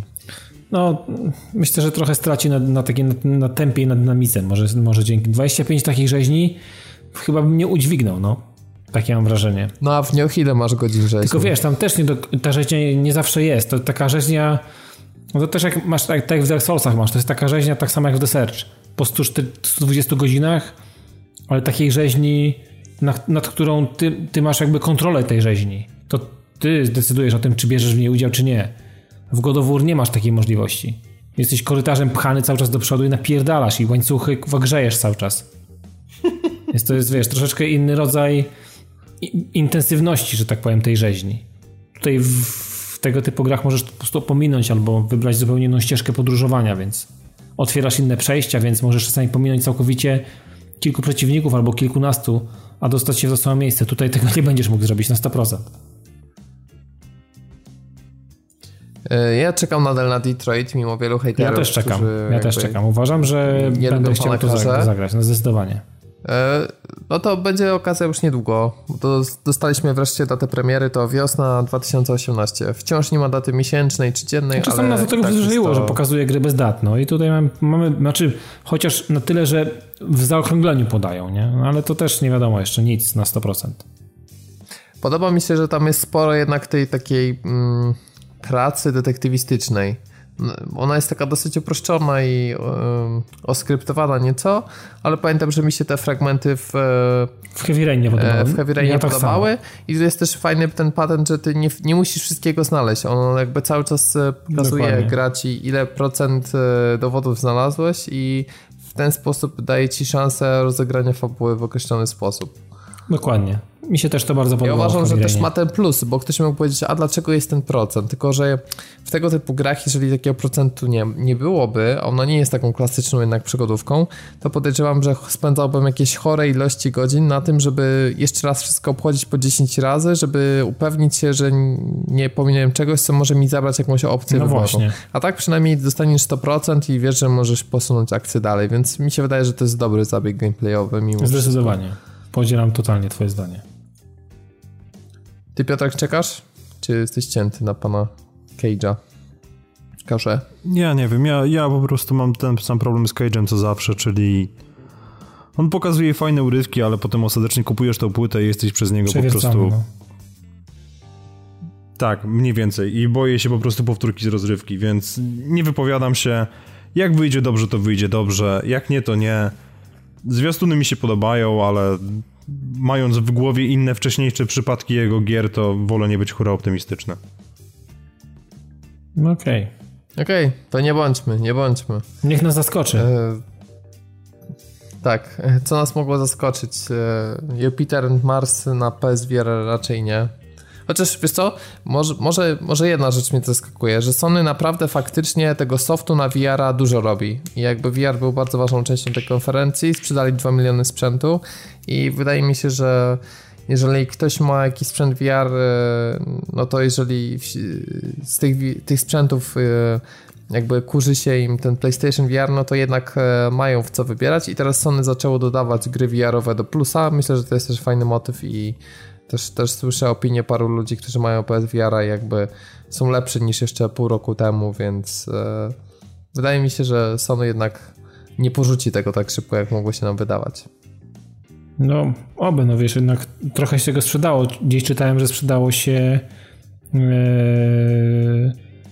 no ponad, ponad 2 miliony. Ponad 2 miliony właśnie. 1,6 kiedyś czytałem, że było 1,6 miliona i teraz już jest ponad dwójkę, więc no trochę ludzi to ma, no to, to, to nie jest głupi move za 60 zł, który można olać po jakimś czasie i, powiedzieć ludziom wypierdolcie to do śmieci, bo jakby to jest, nie, nie, nie, jakby nie patrzę, to jest równowartość PS4 w tej chwili, mniej więcej, plus minus, to jest ta sama kwota, więc to ciężko by było tak powiedzieć ludziom, wypierdolcie. Tak tylko Microsoft może zrobić, mówi weźcie te Kinecty, a potem to zakopcie gdzieś w ogrodzie.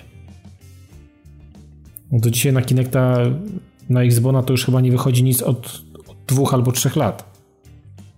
No niestety, Microsoft i Google to takie firmy, które lubią nam szybko zrobić i zakopać. Natomiast e, no, jest masa fanów e, gry Medieval e, i tutaj jakby fakt, że będzie remaster w stylu Crasha, czyli taki faktycznie dosyć mocny remaster, myślę, że wiele ludzi na pewno Uwielbiam, uwielbiam ten tytuł i uwielbiam tę, tę grę, więc jestem ciekawy, jak to im wyjdzie. A byle, żeby tego nie, nie spieprzyli, nie, nie, nie był to jakiś kasztan. No tak, ale zobaczymy. No, wciąż jest, jest na to szansa, na to, że z kasztanią. No jest, więc... To też trzeba umieć jakby podejść do tego materiału źródłowego. Oryginał nie? uwielbiam, Jednak naprawdę. Tak... Skończyłem go tyle razy w swoim życiu, że głowa boli. No ale masz jeszcze ochotę jeszcze tego wracać? co? Nie wiem, czy mam ochotę do tego wracać. No ale gdy, gdyby naprawdę to wyszło i było naprawdę udanym... Ostatni raz w to grałem bardzo dawno temu, z 5 lat temu, z 6 Zagrałbym sobie. Może nie miałbym, nie miałbym takiego zaparcia, żeby to przejść całe, chociaż kto wie, ale zagrałbym sobie. Naprawdę to, był, to, była, to była świetna i to jest świetna gra. No. Uwielbiam ten tytuł. E, wiesz co, jeżeli chodzi o te remastery, no to z każdym gameplayem coraz bardziej mi się podoba e, Shadow of the Colossus. O i tak, to też, mimo że tytuł sam nie urzekł mnie na tyle, żeby go jakoś skończyć i zawsze było mi bliżej do Aiko, z tego, z tego, zestawu, z tego, z tego zestawienia. Mm, ale to faktycznie tutaj widać, że ogromne są zmiany wprowadzone. Ogromne. Może, może tym razem, no nie wiem, na PS3 też nie udało mi się tego ukończyć. No tak, ale to, to, to jest chyba taki najbardziej, nie wiem czy to słowo ambitne tutaj pasuje, ale taki gruntowny yy, remaster jaki ostatnich lat, jaki widzieliśmy, no bo to jest naprawdę wygląda jak prawie jak nowa gra zrobiona od początku. W dodatku będzie też miała na PS4 Pro 60 latek. Myślę, że tutaj to naprawdę jest gra, która ja, ja chyba poświęciłbym grafikę jednak na rzecz na rzecz tych klatek, bo tutaj jest sporo tej akcji i chciałbym właśnie zagrać w takiej wersji, bo to wtedy będzie takie Dark, Darksiders przypominać, który chyba też tam w remasterze ma te 60 czy... Tak. Ale tylko pierwsza część, dwójka już tak. nie. Aha, rozumiem. Dwójka no, jest no w ogóle to, to, kiepskim to, masterem. Mhm. Jeżeli chodzi o Other Siders. Tak, bo teraz dwójka jest w plusie, nie? Akurat. Mm, być może. Ja też akurat mam obie na Xboxie i jednak uważam, że jedynka to jest, to jest petarda. Dwójka, mimo że mam zrobionego salaka na PS3, uważam, że to jest też świetna gra. Natomiast ten, e, te remastery bardzo mocno odbiegają od siebie jakością. Bardzo mocno. Natomiast jeżeli czekacie na Shadow of the Colossus, który też całkiem ładną układką będzie mogło się poszczycić, to 6 lutego 2018 roku wtedy gra wyjdzie, no i też chyba nie będzie to w pełnej cenie. Też widzieliśmy takie porównanie, jak gra wyglądała na PS2, Potem PS3 też był taki remaster na PS3 i tutaj na PS4 Pro, no to faktycznie jest to... Nie no, kosmos jest. Faktycznie kosmos, kosmos nie? Tak, zdecydowanie. W ogóle bardzo mi się to podoba, w jaki sposób animacje konia zostały poprawione, bo to, to jest rzecz, na która właśnie buduje w jaki sposób ta gra wygląda naprawdę dużo, dużo, dużo nowocześniej niż kiedyś. Chociaż muszę powiedzieć, że z perspektywy czasu i tak to, jak gra wyglądała na PS2, to była jakaś magia i, i uważam, że w pewnym sensie ona do dzisiaj się broni. No, no trochę masz racji, no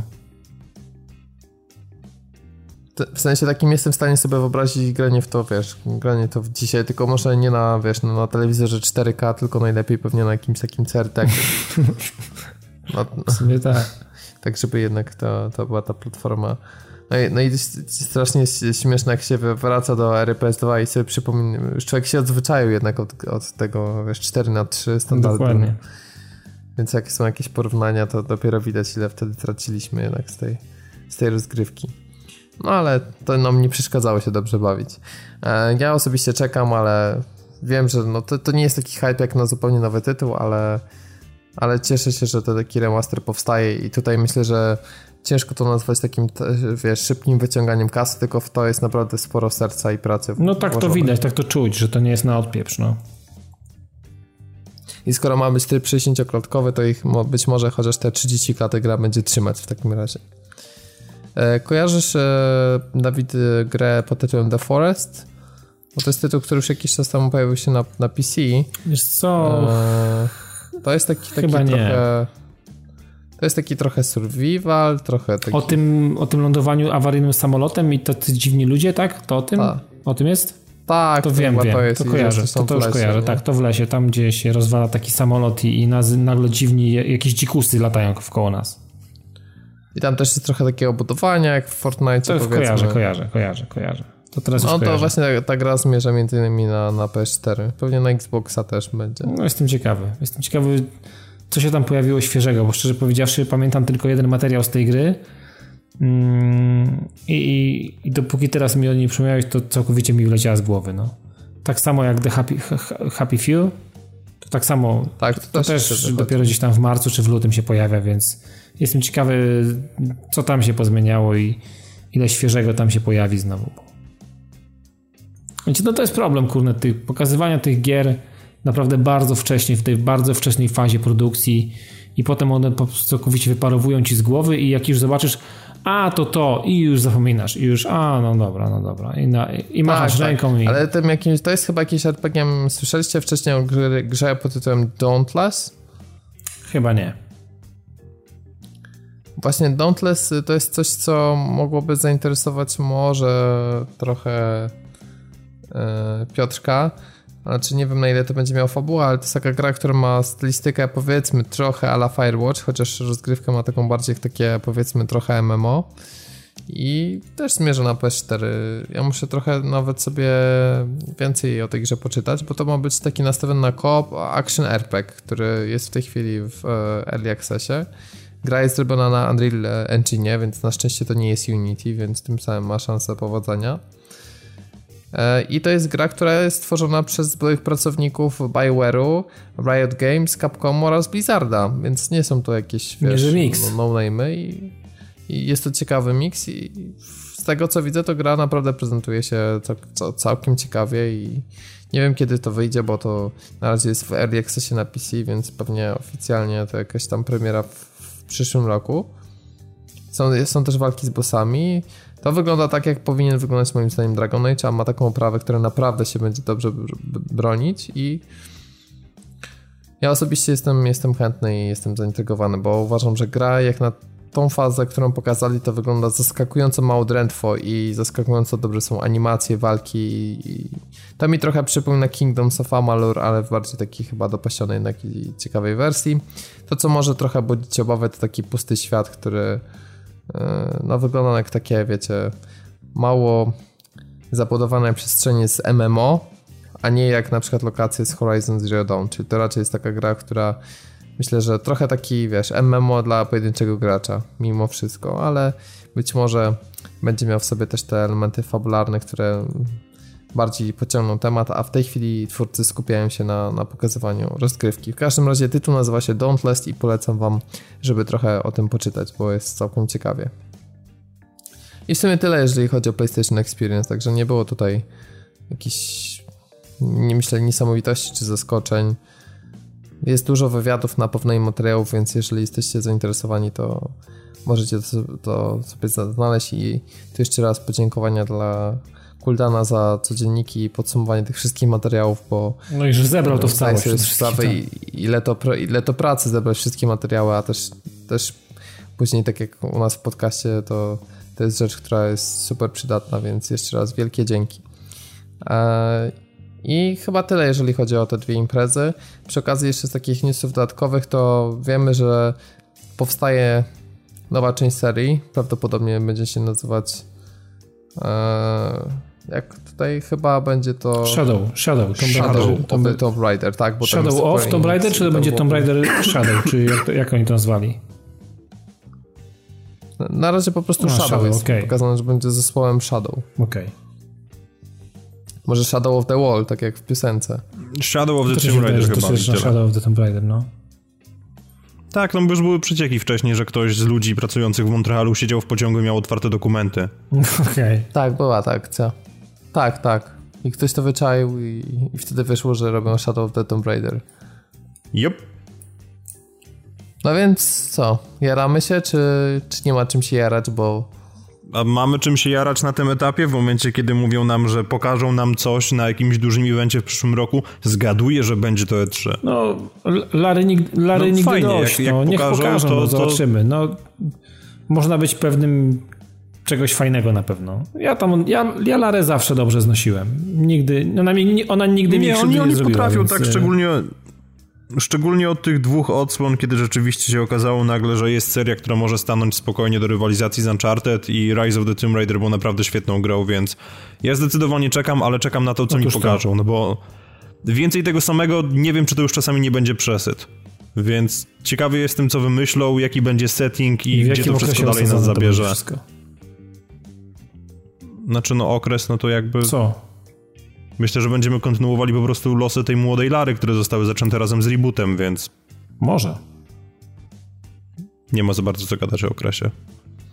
Ja myślę, że gra pojawi się jednak na jesień przyszłego roku i jeżeli pokażą na E3, to będą chcieli stosunkowo szybko ją wydać i spodziewam się przy okazji, że nie będzie już ekskluzywem na Xboxa, bo jednak całość nie wypaliła, więc myślę, że będą tym razem starali się w obydwie platformy i patrząc na to, w jak dobry sposób wykorzystują Xbox One X, to myślę, że tutaj też będą mieli pole do popisu, jakby tworząc grę od początku z myślą też i o tej konsoli. Więc jestem bardzo, bardzo ciekaw, jak wypadną później bezpośrednie porównania. No się okaże. Tak, to się, to się okaże, ale osobiście w sumie się cieszę, że powstaje. Natomiast nie cieszę się z gry, która nazywa się The Walking Dead i to jest też gra twórców Payday, Payday 2. Eee, I tak samo Piotr jest zajarany jak przy poprzedniej tej Get the Fuck Out. Eee, mm-hmm, więc mm-hmm. uwaga, będzie to Left 4 Dead z marką The Walking Dead. Wow. Glas rąki, krzyk i, pisk, i pisk. Powiedzcie po co? Ja się zastanawiam po co. Świetnie, że mają licencję i wykupili, tam zresztą development tej gry się przesuwa, ale po co naprawdę? Czy no, po to, żeby się przekonać, że jednak czy... to był głupi pomysł, no. Valve w sumie mogłoby ruszyć do pewtroki i zrobić nowego Left 4 Dead na, na konsolę. Oni już mało co Bardziej, muszą. że gra miała spore... No tak, no. Wiesz, teraz y, Valve wchodzi na nagłówki poprzez dodawanie złotówek na Steamie, a nie poprzez no robienie to. gier. No. Zapomnijmy o Valve jako o, wiesz, o wydawcy, o twórcy i tak dalej. Nie ma już Valve, które my pamiętamy z gier. Tam wszyscy deweloperzy robią jako support na Steamie, żeby zwroty ogarnąć po prostu. Ile nie ma komu gier Dokładnie. robić zwroty, wiesz, i tłumaczyć się z jakichś tam głupot i siedzą normalnie, są pierwszą linią wsparcia w jakimś, wiesz. Wszystkie idą do pracy, nawet nie mają posprzątanego biura, bo tam pani Krysia też siedzi i rozumiesz, odpowiada na zwroty. Dokładnie. Nie, dajcie spokój, ten overkill to w ogóle The Walking Dead. Nikt o tym nie będzie pamiętał za niedługo. Ja, ja, myślę, co jest w głowach twórców? Wow, mamy licencję, przebijemy się, na pewno nie, będzie dobrze. O, Robert, pytanie, Potem kto, będzie 40... co jest w głowach tych, którzy dali na to pieniądze? No, to, to jest dla mnie zaskoczenie. Nie, to są po prostu ludzie, do których przyszedł ktoś z branży gier i powiedział, słuchajcie, w branży gier są pieniądze, więc dajcie nam pieniądze. Na pewno na tym zarobicie. Daje słowo i dostał te pieniądze, a potem no, powstało to. No. To powiedzmy o dwóch e, też premierach Ubisoftu, które zaliczają obsuwę, ponieważ Ubisoft chce dopracować gry, czyli czytaj dopracować system mikrotransakcji tak, żeby nie było takiego systemu jak w Battlefroncie, ale żebyśmy nadal zarobili w ciul pieniędzy. Dokładnie. Myślę, że to głównie będą szlifować i dopieszczać po prostu do ostatniego dnia developmentu. E, dwie największe nadchodzące premiery to oczywiście Far Cry 5 oraz The Crew 2. E, więc Far Cry e, ukaże się 27 marca 2018 roku. No miesiąc opóźnienia. No. Czyli jest dokładnie mhm. miesiąc opóźnienia. No to nie jest jakiś dramat. Natomiast The Crew 2 ujrzy światło dzienne dopiero w pierwszej połowie następnego roku fiskalnego. Przy czym to też nie jest jakiś dramat, ponieważ gra mm, była planowana na 16 marca, a w tej chwili pojawi się do końca najpóźniej września 2018 roku. Skasujcie to. Skasujcie te gówno, nie chcę go nigdy więcej widzieć na oczy.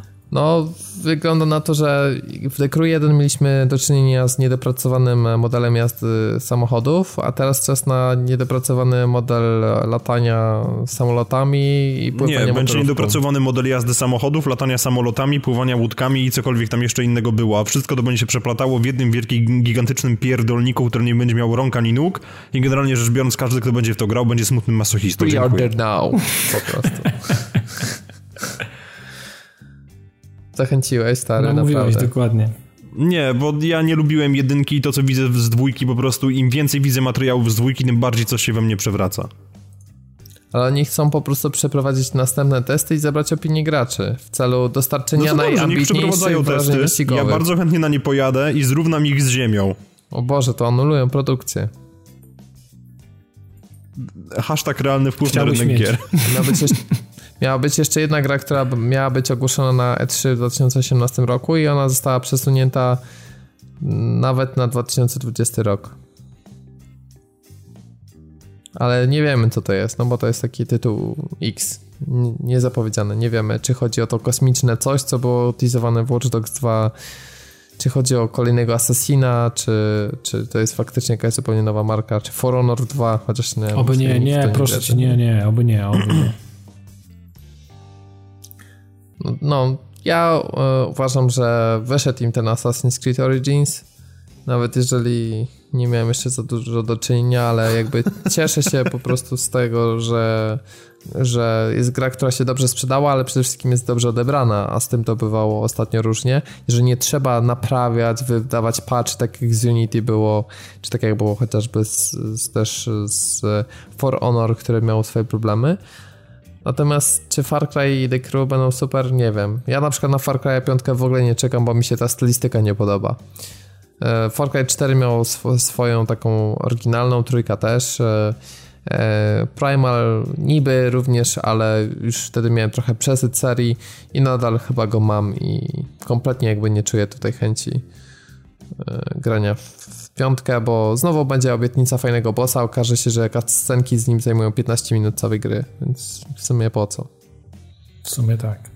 Masz ochotę znowu robić e, portfel z skóry krokodyla? Stęskniłeś się za tym? Bo ja na przykład nie. Hmm, wiesz co, trudno mi powiedzieć. Ja w sprawie Far Cry'a chyba nie jestem mm, dobrym człowiekiem do odpy odpytań za ty na takie rzeczy. Po prostu uwielbiam to ten tytuł od trzeciej części po prostu jak mało co i, i nawet jeżeli będę musiał polować na jakieś jesiotry, żeby mieć, nie wiem, kołczan czy jakieś inne gówno, to będę to robił z miłą chęcią, więc y, czy to się graczom spodoba?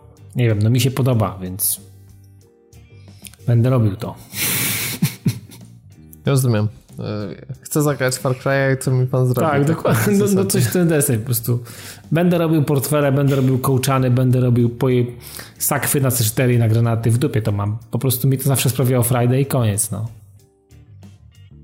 To trochę tak jak z The Search, można powiedzieć. Tak. Dokładnie tak samo. A tak e, zupełnie przypadkiem ostatnio ta gra wzbogaciła się o nowe DLC, o którym mówiliśmy. Wydaje mi się, że to nie jest przypadek, że o tym wspomniałeś, Robercie. Coś mi się wydaje. Wydaje mi się, że to DLC nazywa się A Walk in the Park i że to właśnie Dawid odbył tą przechadzkę po parku i pewnie... nie. Tak, to jest to. To jest to. To, to jest, jest właśnie to. Jeszcze, żeby było tak głupio, to powinno się nazywać po prostu, że pierwszy tytuł nietłumaczalny, czyli The Search Przechadzka w parku. Albo Spacer. To jest właśnie... Spacer. Hmm. Nie, Za spacer to byłby taki za bardzo przyziemny, to jest, wiesz... No w sumie, no lepiej przechadzka. Przechadzka brzmi bardziej tajemniczo. Dokładnie, więc, więc na owej przechadzce spotkałeś zapewne przeciwników. Spotkałem w ogóle okazuje się, że spotkałem dużo świeżego i dużo, dużo nowego. Wydawałoby się, że dodatek fabularny, y, który powstawał nie wiem czy w bólach, pewnie raczej nie w bólach, tylko nie był projektowany od samego początku. Bo, bo, bo Deck 13 myślało sobie, że zrobimy fajną grę, nam się tak wydaje, że jest fajna, ale nie będziemy specjalnie wybiegać y, w przyszłość i nie będziemy od razu szyć i zapowiadać niesamowitych rzeczy, więc y, minęło od premiery 8 miesięcy tak naprawdę i dostaliśmy pierwszy, chyba jedyny i ostatni od, zarazem dodatek fabularny, który wprowadza całkiem nową lokalizację na mapie. Jest to ósma lokalizacja, tak, ósma miejscówka czy dziewiąta, nie pamiętam, trochę tych miejscówek jest w podstawce. I, i ten park rozrywki, no tak naprawdę to jest najzwyklejszy E, wiecie, taki, no nie chcę powiedzieć Disneyland, ale po prostu zwykły taki, taki park rozgrywki z jakimiś e, rollercoasterami, z jakimiś atrakcjami, z jakimiś automatami do gier, z dziwną, śmieszną muzyką, z klaunami, z jakimiś takimi głupotami. Co w ogóle w pierwszej, w pierwszej chwili ja tak sobie pomyślałem, kurde, przecież to nijak tam nie pasuje, nijak to, to nie wchodzi mm, w konwencję w ogóle samej podstawowej wersji Search. I trochę się tego tak, na początku trochę się bałem i, i tak trochę z niedowierzaniem i z takim lekkim niesmakiem patrzyłem w stronę tego dodatku. Ale okazuje się, że mm, to zostało dosyć fajnie spięte yy, i trochę nawet i fabularnie i, i, i, i settingowo no, no pasuje to mimo wszystko. Mimo tego, że e, zamiast e, różnych zbuntowanych albo ludzi, którzy padli ofiarami zamontowania na swoim ciele um, egzoszkieletów i generalnie są poza kontrolą swojego umysłu i, i tak dalej. E, oczywiście tutaj też mamy do, do czynienia z nimi, natomiast jest, jest ich zdecydowanie mniej. Tutaj chodzą takie na przykład, są takie cztery figurki e, e, takich, takich dziwnych postaci, jak z jakiegoś, z jakiegoś, z jakiejś, jakiej bajki, kreskówki jakiejś, gdzie mamy figurki, która jedna ma na przykład głowę mm, pączka takiego klasycznego donata amerykańskiego, jedna ma e, wygląda jak kawałek nadgryzionego, wiecie, e, e loda, loda magnum, czy jakiegoś tam innego, innego. Jedna ma głowę puszki, są cztery tak naprawdę e, te figurki. Jeden ma taki, jedna jest taka, która strzela z takimi, takimi laserami z oczu, więc e, one się regularnie szwędają i tak, w taki specyficzny sposób, tak, po takim, takim, wiecie, takim wesołym marszem sobie chodzą po, chodzą po, tym, e, po tym parku. Ale oprócz tego mamy też oponentów, którzy mają przede wszystkim nowy sprzęt, mają nowe mają nowe komponenty, jeżeli chodzi o ciało, więc y, można zdobyć sporo tak naprawdę tego sprzętu jest nowego, y, czyli mówię tutaj o broni i o, o komponentach do naszego egzoszkieletu, więc już takich gotowych po pięciu godzinach grania zebrałem trzy, trzy chyba całe gotowe y, sety do ubrania i z sześć albo siedem różnych nowych broni, więc Tutaj, tutaj a, jeszcze, a jeszcze nie koniec, więc zakładam, że e, będzie mi dane jeszcze zebrać, że tak powiem, po, po bosie e, albo po bossach, bo trudno powiedzieć ilu ich tam jeszcze po drodze będę miał i, i pewnie jakieś inne, które się znajduje e, w trakcie odcinania, czy to właśnie kończyn, czy, czy zabijając konkretne, konkretne mm, takie elitarne, że tak powiem, te jednostki, które tak samo były w tej podstawowej wersji The Search. Kolejnym, kolejną rzeczą, która jest też nowa, to są nowe implanty, co też bardzo fajnie urozmaica nam taki gotowy setup, który zakładając, że trochę graliśmy, więc mamy, no, nie wiem, w okolicach 150 levelu, 200 levelu, więc mamy już swój ulubiony zestaw implantów, które pakujemy do EXO. Tu okazuje się, że bardzo szybko zacząłem ściągać te rzeczy, które już lubiłem i znałem i dobrze się z nimi czułem. Zacząłem ściągać na, na rzecz tych, tych implantów, które które znalazłem, bo jest naprawdę sporo, sporo nowych implantów, które przebudowują trochę podejście do walki, przebudowują trochę y, koncepcję budowania samego egzoszkieletu koszt, y, kosztem, nie wiem, utraty y, trochę życia, bo implanty są na tyle ciekawe, że jakby rekompensują nam ilość, ilość życia, czy pasek energii, czy mm, ten pasek staminy. Mm, bo tak dobrze pamiętacie, tam są trzy paski. Jest właśnie życie, e, ta stamina i energia, która jest potrzebna do czy to wstrzykiwań sobie różnych, czy e, używania drona i tak dalej. Więc generalnie mm, tutaj dzieje się w tej, w tej materii dzieje się sporo. Ale oprócz tego, że Deck 13 dało ten dodatek, pomiędzy mm, tym wątkiem, tym, tym dodatkiem fabularnym był jeszcze po drodze mm, było jeszcze jedno DLC, które, w którym były, były też bronie, więc generalnie widać e, ewidentnie, że oni nie chcieli mm, dać e, ludziom, którzy kupili grę, którzy grają, że zapomnieli o tytule, więc wypychali troszeczkę, przedłużając ten okres oczekiwania na, na ten dodatek fabularny, wypychali takimi różnymi mniejszymi rzeczami, bo tam doszedł taki dodatek Fire Nice, więc e, były takie bronie, które były związane właśnie z wiadomo, z jakimś tam zamrażaniem i, i z ogniem, więc mm, ktoś, kto teraz kupi taką edycję, która dokładnie pojawiła się w dniu premiery tego dodatku fabularnego pierwszego, ostatniego zakładam, e, mogą kupić gotową całą jakby taką edycję e, z tymi wszystkimi dodatkami, te, które były na premierę, więc automatycznie mają wzbogacone o, o naprawdę sporo zabawek do zabawy i te implanty z tego, z tego ostatniego dodatku. Ja jeszcze dodatku, wiecie co, nie skończyłem, jestem po walce z pierwszym bossem, mm, natomiast sam park dla kogoś, kto spędził kilkadziesiąt godzin w The Search, będzie atrakcyjny. Jest, e, mm, jest ciekawy, jest wielopoziomowy przede wszystkim i, i, i, ciąga nas, że tak powiem, po różnych, po różnych zakamarkach. Czasem chodzimy w słonecznych e, takich, wiecie, naprawdę chciałoby się usiąść na ławeczce, kupić sobie popcorn albo zjeść jakiegoś loda i posiedzieć chwilę, popatrzeć sobie na bardzo fajne skyboxy, a z drugiej strony czasami zjeżdżamy gdzieś bardzo mocno w jakieś podziemia i w jakieś takie ciemne, ciemne, ciemne lochy, ciemne jakieś takie nory, mm, gdzie musimy też y, popchnąć trochę wątek fabularny, żeby, e, żeby to jakoś się fajnie trawiło.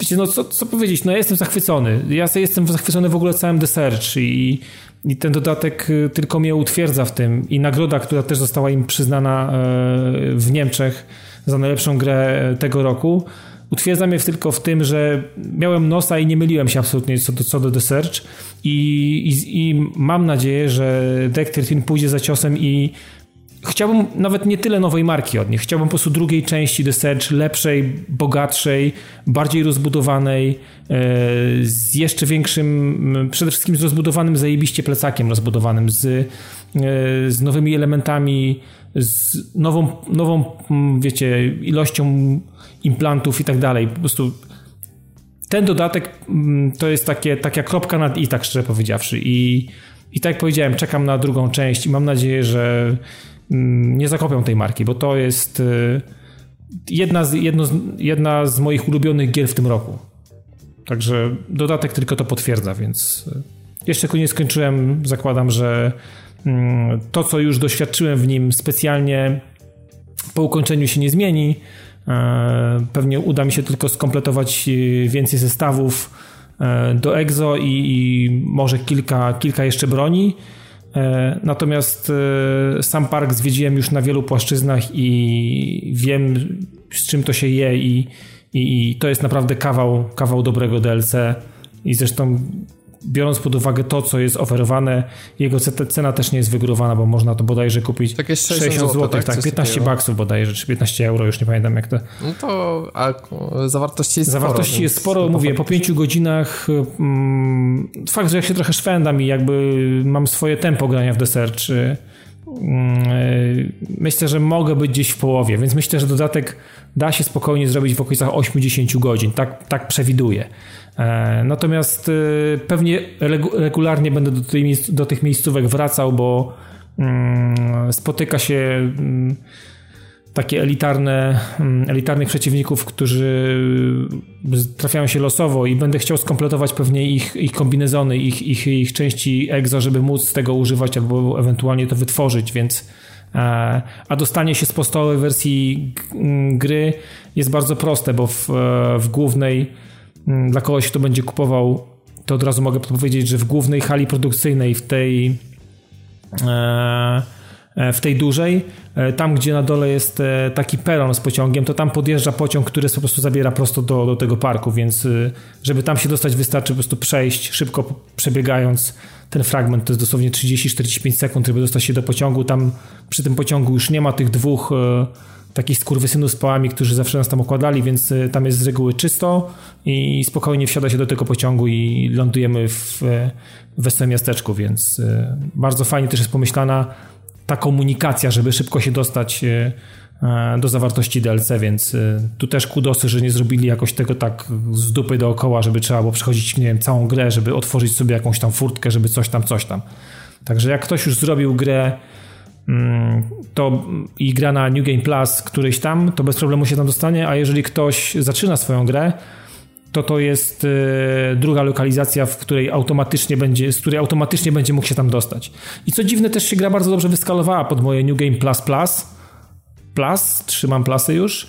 Więc y, automatycznie też to nie jest tak, że tam sobie chodzę, faktycznie to nie jest dla mnie y, spacerek o parku, tylko muszę się też pilnować i, i pojedynek z bossem, pierwszym bossem dał mi od razu y, zekiery dostałem prosto w podżebra, żebym się ogarnął, jednak to, że mam tyle mm, implantów i mam wykręconego swojego mm, Warrena, to nie znaczy, że tutaj sobie tak po prostu przejdę przez niego, więc y, bardzo fajnie się to skaluje, więc no, o wszystko zostało zadbane. Każdy element jest naprawdę e, dobrze przemyślany i zaprojektowany. Więc kudosy dla deków i czekam na, na, na The Surge 2. I chyba tyle. Chyba tyle. E, oprócz tego inna dosyć głośna gra tej jesieni dostała, chociaż The Surge było wcześniej, inna gra dostała e, DLC. E, podobna jeżeli chodzi o kwotę. E, mowa o Destiny 2 i klątwie Ozyrysa, która jest pierwszym rozszerzeniem, przy czym mówimy o takim rozszerzeniu kalibru, jak w jedynce było House of Wolves, tak? I mm, jak się nazywało jeszcze jedno DLC? Taken King. To, nie, nie, właśnie ty. A, to mówi się... Nie, nie, Taken okay. King był rok później, tam było House of Wolves i... The Dark Below, właśnie, The Dark to jest jakby skala bardziej tych dodatków niż Taken Kinga, który naprawdę tam zniósł Destiny na dużo wyższy poziom. I czy jakby te pierwsze opinie, które krążą po internecie, korelują z Twoim zdaniem, że to jest taki jednak mały dodatek, który nie przewraca do góry nogami tego, co mamy w Destiny 2? To jest mały dodatek, który nie wywraca do góry nogami tego, co mamy w Destiny 2, ba to jest po raz kolejny zmarnowany potencjał. O matko, nie szczędzisz. Ale jak można zmarnować potencjał, którego już i tak nie ma, bo został zmarnowany? To znaczy, wiesz, no w momencie, kiedy ty jesteś jakby poza tym tematem, no to jasne, dla ciebie jakby sprawa jest z góry przegrana, natomiast ja niestety, ale... Sorry. Prawda jest taka, że ja się dość mocno jarałem tym dodatkiem w związku z obecnością Ozyrysa, w związku z tym, co nam było pokazywane na zwiastunach, ponieważ e, materiały, które nam były pokazywane do tej pory, pokazywały, że mamy pierwszy raz w historii Guardiana, który opanował na tyle technologię Vexów, że może sobie dowolnie otwierać bramy i to otworzy po prostu bramy w sensie czasoprzestrzenne. I to otworzy naprawdę niezwykłe możliwości, jeżeli chodzi o prowadzenie samej historii. Chodziło też o to, że na pierwszym zwiastunie widzieliśmy trójkę Guardianów, którzy szli na pierwszy rajd, którzy atakowali Vault of Glass we trójkę. E, zresztą ubrani w zbroję z pierwszego roku, co według wielu osób wskazywały na to, że możemy spotkać legendarną trójkę pierwszych, pierwszych Guardianów, którzy poszli w ogóle na Woga. I w związku z tym, przepraszam, poziom podekscytowania był naprawdę bardzo wysoki. Niestety, no, wraz z tym, jak dodatek się ukazał, to okazało się, że wcale nie jest tak wesoło, bo ta trójka, o której mówiłem przed chwilą, czyli Kabr, e, Predet i Pachanin, to nie jest wcale ta trójka, tylko to jest po prostu dobrze wybrany kadr z sześcioosobowej eskapady. Okazało się, że samą postać Ozyrysa przez dodatek widzimy tak vis-a-vis, że rozmawiamy z nim, nie wiem, no może 3 minuty? Żeby nie skłamać, więc jakby ta interakcja z nim też się ogranicza do tego, że jest po prostu kolejnym głosem gdzieś z zakadru. No i przede wszystkim bardzo dużym zawodem też jest samo Infinite Forest, ponieważ e, w lore Destiny mamy do czynienia z miejscem, które zostało, to są resztki Wenus jakby e, które zostało zamienione kompletnie przez Vexów w jeden gigantyczny superkomputer. I Infinite Forest miało w swojej definicji, w swoim trzonie stanowić miejsce, do którego wiele osób weszło, ale nikt z niego nie wyszedł. I podjaranie się tą perspektywą, że właśnie idziemy w coś, w jakieś tak niebezpieczne miejsce, gdzie może dojść do tego, że napotkamy naprawdę nieznane zagrożenia, było super. Niestety Bungie swego czasu na streamie powiedziało, że to będą miejsca, które e, będą generowane proceduralnie, że każda wyprawa tam będzie inna. No a w praktyce wyszło kompletnie inaczej, bo schematów, levelów jest, nie wiem, 4, 5 może, przy odrobinie szczęścia. I wydaje mi się, że są one skonstruowane dokładnie z tych samych modułów, więc jakby no po przejściu tego dwa razy już dokładnie wiemy, gdzie iść, żeby przejść. E, sam pacing akcji niestety nie jest zbyt dobry, ponieważ polega to na tym, żeby pokonywać kolejne fale wrogów i otwierać kolejne bramy. I o ile fabularnie jest fajnie i dostajemy pierwszą od naprawdę dawien dawna walkę z bossem, który wymaga od nas czegoś więcej niż strzelania po prostu do niego w jakiś taki tępy sposób, no to sama walka niestety, ale pozostawia sporo do życzenia i nie jest jakoś specjalnie satysfakcjonująca, więc no jest to, jest to po prostu zmarnowany potencjał. Jest to przyjemne, ponieważ zdaje się, że Bungie zaczyna chyba trochę czuć tą całą krytykę, która na nich spłynęła, szczególnie w ostatnich dniach i zaczynają coś robić z tą grą. Natomiast no, dla ćpunów lorowych, którzy oczekiwali nie wiadomo jakich smaczków i Bóg wie czego, to no, będzie to pewnego rodzaju zawód. Hmm. No to nie, nie macie żadnych pytań? No to nie, nie namówiłeś, no. Tak, ja mam pytanie właśnie, bo jakby jeszcze jakbyś mógł trochę przybliżyć koncept Infinite Forest. Rozumiem, że pomysł był taki, żeby mieć e, taką arenę, która cały czas zmienia jakby swoją swój wygląd e, wrogów i gdzie są jakieś modyfikatory i cały czas w kółko to przechodzimy, tak? To znaczy, może nie do końca arenę, tak, ale chodziło o to, że żeby przejść po prostu z, z mm, nazwijmy to z bazy na Merkurym, tak, nieco głębiej w same struktury weksów, to musieliśmy po prostu przebrnąć przez swego rodzaju labirynt i no właśnie nim miał być Infinite Forest, a niestety nim po prostu nie jest. Mamy po prostu kilka generowanych leveli, które, gdzie mamy te same klocki. Bungie to nazywało inteligentnym designem. Dzięki Bogu, że chociaż na tyle się posilili, że jest to inteligentny design, a nie sklecenie czegoś przez jakiś edytor. W każdym razie, no, Infinite Forest niestety, ale w moim odczuciu powinien być o wiele bardziej skomplikowany, o wiele bardziej niebezpieczny i o wiele bardziej trudniejszy w przebrnięciu przez niego, bo dopiero w momencie, kiedy odpalimy e, później misję, już po przejściu całego, całego, całego wątku fabularnego, ile tak to można nazwać, po tym jak odpalimy tą misję, E, na poziomie heroik, to wtedy rzeczywiście ona może dać, dać nam w kość, jeżeli gramy w pojedynkę, ale po raz kolejny po prostu jest to nierozwiązany problem z Destiny 2 z podstawki, czyli ta gra jest najzwyczajniej w świecie zbyt prosta. Rozumiem. Ale to chodzi o to, że bardzo szybko doszedłeś już do poziomu maksymalnego lighta, czy jak? Znaczy nie, nie, nie. Poziomu maksymalnego lighta jeszcze nie mam. Natomiast chodzi bardziej po prostu o to, że przebrnąłem przez, przez jakby wątek fabularny i przez strajki, które tam są, przez zadania, które są nam przydzielane. Jakby ta gra już po prostu nic więcej sobą nie oferuje. I główny problem Destiny polega na tym, że od dłuższego czasu nie ma co tam robić, bo w przeciwieństwie do tego, co było w jedynce, grind nie jest atrakcyjny. Przynajmniej ja mam takie wrażenie, że w jedynce to, co się działo, było o wiele jakby no, atrakcyjniejsze dla nas i stanowiło pewnego rodzaju jednak zabawę. Natomiast tutaj jest tak, że odpalasz tą grę powiedzmy raz na tydzień, patrzysz na listę nowych obowiązków, która ci się prezentuje i stwierdzasz, że nie, sorry, ale po prostu mi się nie chce. I próba uatrakcyjnienia tej gry za pomocą nowego DLC, które daje nam, żeby nie skłamać fabuły tak na dwie, dwie i pół, no może w porywach trzy, jeżeli liżemy ściany, trzy godziny, to jest całe nic, bo przelecisz po prostu przez ten główny wątek fabularny, zdobędziesz ewentualnie nowe rzeczy i, i tyle.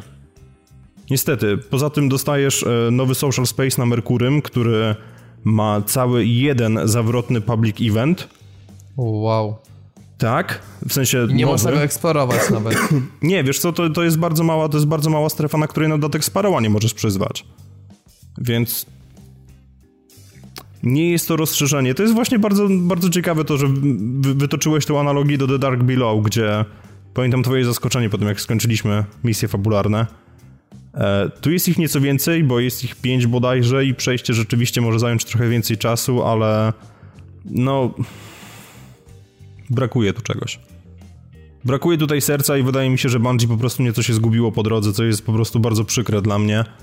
E, ale ten dodatek... Może inaczej, jeżeli zastanawialiście się nad zakupem Destiny 2 i myśleliście o tym, że może pojawienie się tego dodatku coś zmieni, to wstrzymajcie się dalej. Bo jest to fajne w momencie, kiedy jest się czpunem lorowym i będzie się lizało wszystkie ściany, żeby znaleźć to, co jest w nich poukrywane, ale z perspektywy takiego normalnego gracza, niestety, ale nie jest to dodatek, który jest godny waszej uwagi.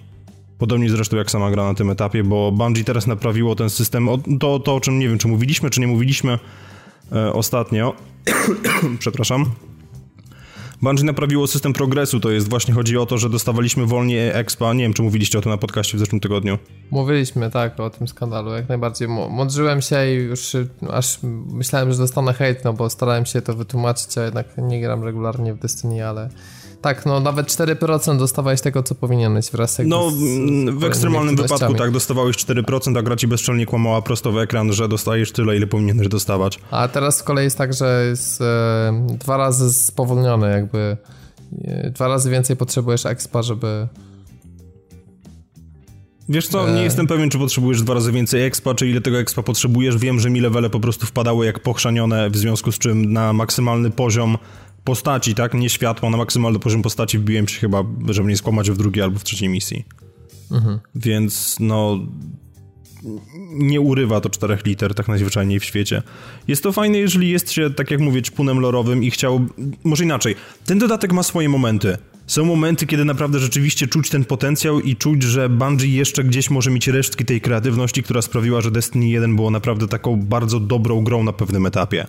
Bo w momencie, kiedy trafiasz na Wenus, po tym jak został sterraformowany, ale jeszcze przed inwazją Vexów, to jest zachwycający świat. To jest naprawdę piękny, obcy świat, na którym chce się pochodzić, chce się pobiegać, ale wszystko odbywa się wewnątrz symulacji, która daje ci, nie wiem, 200 na 200 metrów terenu, a następnie pojawia się niewidzialna ściana. I ty możesz sobie popatrzeć, ale to jest mniej więcej tak, jak dziecko patrzy na tort przez ścianę. Znaczy przez szybę, przepraszam. Więc pokazują nam coś, do czego nie mamy kompletnie dostępu i po czym możemy sobie ewentualnie pochodzić.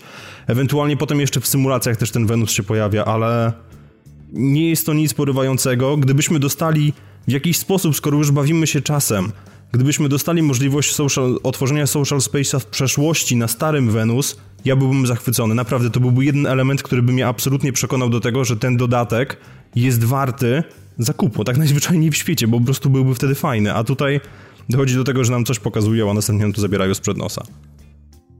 Także... No i brak tych eksplorowalnych terenów na Merkurym jest dziwny, tak? Że bo to, to masz te elementy tylko w misjach, nie, nie ma tam Patrol Zone, tak? Jak znaczy nie, nie no jest Patrol Zone na Merkurym, ale to jest jakby współczesny Merkury, gdzie po prostu pojawiają się z jakiegoś względu niedobitki przeciwnika pokonanego na trybie kampanii fabularnej podstawki oraz Weksy. I w zasadzie tylko z nimi można walczyć, więc... No, właśnie. Czyli jest to taki poziom porównywalny z tymi pierwszymi dodatkami do dwójki, do jedynki. Tak, tylko mnie najbardziej po prostu w tym wszystkim boli zmarnowany potencjał, tak jak mówiłem, bo zmarnowany potencjał i skurwysyństwo może w ten sposób, nie będę tutaj przebierał specjalnie w słowach, ponieważ teraz gracze, którzy nie kupili tego dodatku, mają zablokowany dostęp do endgame'owych aktywności typu raid na najwyższym poziomie co, trudności. Co ty Plus gadasz? Nightfall. Plus Nightfall. To taki patent e, faktycznie mega słaby, który był też w jedynce. Tak jak gra zakłada, że żeby mieć cały czas dostęp do wszystkiego, to musisz kupować dodatek i nie ma rozdzielonego Nightfalla i to jest bardzo jasna decyzja, która pokazuje ci, że masz wybrakowany produkt w momencie, kiedy nie kupujesz dodatku. Shit. No właśnie. Zajebista polityka. Nie, wydaje mi się, że Destiny 2 jakoś to nie jest tak rozwijane, jak, jak, jak być powinno. Nie, wiesz co, przede wszystkim Destiny, Destiny, 2, Destiny 2 ma bardzo dużo problemów, które przede wszystkim trzeba, było na, bu, trzeba by było naprawić, zanim by się ktokolwiek zabrał za naprawianie tej gry, w sensie za, za, za rozwijanie jej. To jest tytuł, który niestety cierpi na stanie w strasznym rozkroku. To jest tytuł, który próbował stanąć w rozkroku pomiędzy potrzebami hardkorowców a potrzebami casuali i niestety, ale w związku z tym, że Bungie przechyliło się bardziej w kierunku właśnie casuali i, i zignorowało korowych graczy, a jak wiemy, casuale nie przywiązują się do typu gier, no niestety, ale dochodzi do tego, że licznik, licznik nie wiem, nie wiem ile, ile osób dokładnie teraz w to gra, ale wiem, że jest to wynik o wiele niższy niż to, co było przy, przy okazji Destiny 1. Więc ta gra z punktu widzenia zarówno korowców, jak i, jak i e, casualowców nie jest po prostu atrakcyjna. I ten dodatek podejrzewam, że to zmienił, że był jakiś spike, jakiś skok po prostu w związku z tym, że wyszedł ten dodatek, że ludzie sobie pograli, poszli na Wenus, e, dostali nową broń, która jest zdecydowanie zbyt mocna i była jeszcze burza na Reddicie w minionym tygodniu w związku z tym, że powinni odwołać trialsy, bo osoby, które są w stanie kupić tą broń od Ksura będą miały straszną przewagę i de facto tak było. Ale no to jest, to jest chwilowy skok. I za chwilę znowu po prostu będzie pustkowie i wydaje mi się, że coraz więcej ludzi między Bogiem a prawdą wraca do Destiny 1 i trochę mnie to cieszy. Może będę miał z kim pójść na rajd. Sam należysz do takowych osób. E, tak, ostatnio zacząłem grać od początku na Xboxie. Aha. Stworzyłem nową postać.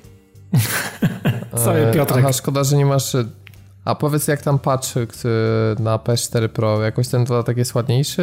E, wiesz Bo co, dodatek nie jest specjalnie ładniejszy w związku z tym, że to znaczy trzeba to rozgraniczyć, tak? Ponieważ Xbox One miał dostać natywne 4K i HDR, PS4 miała dostać dynamiczne 4K i HDR. Niestety PS4 zatrzymała się na dynamicznym 4K, czyli w zasadzie chyba to, co było do tej pory.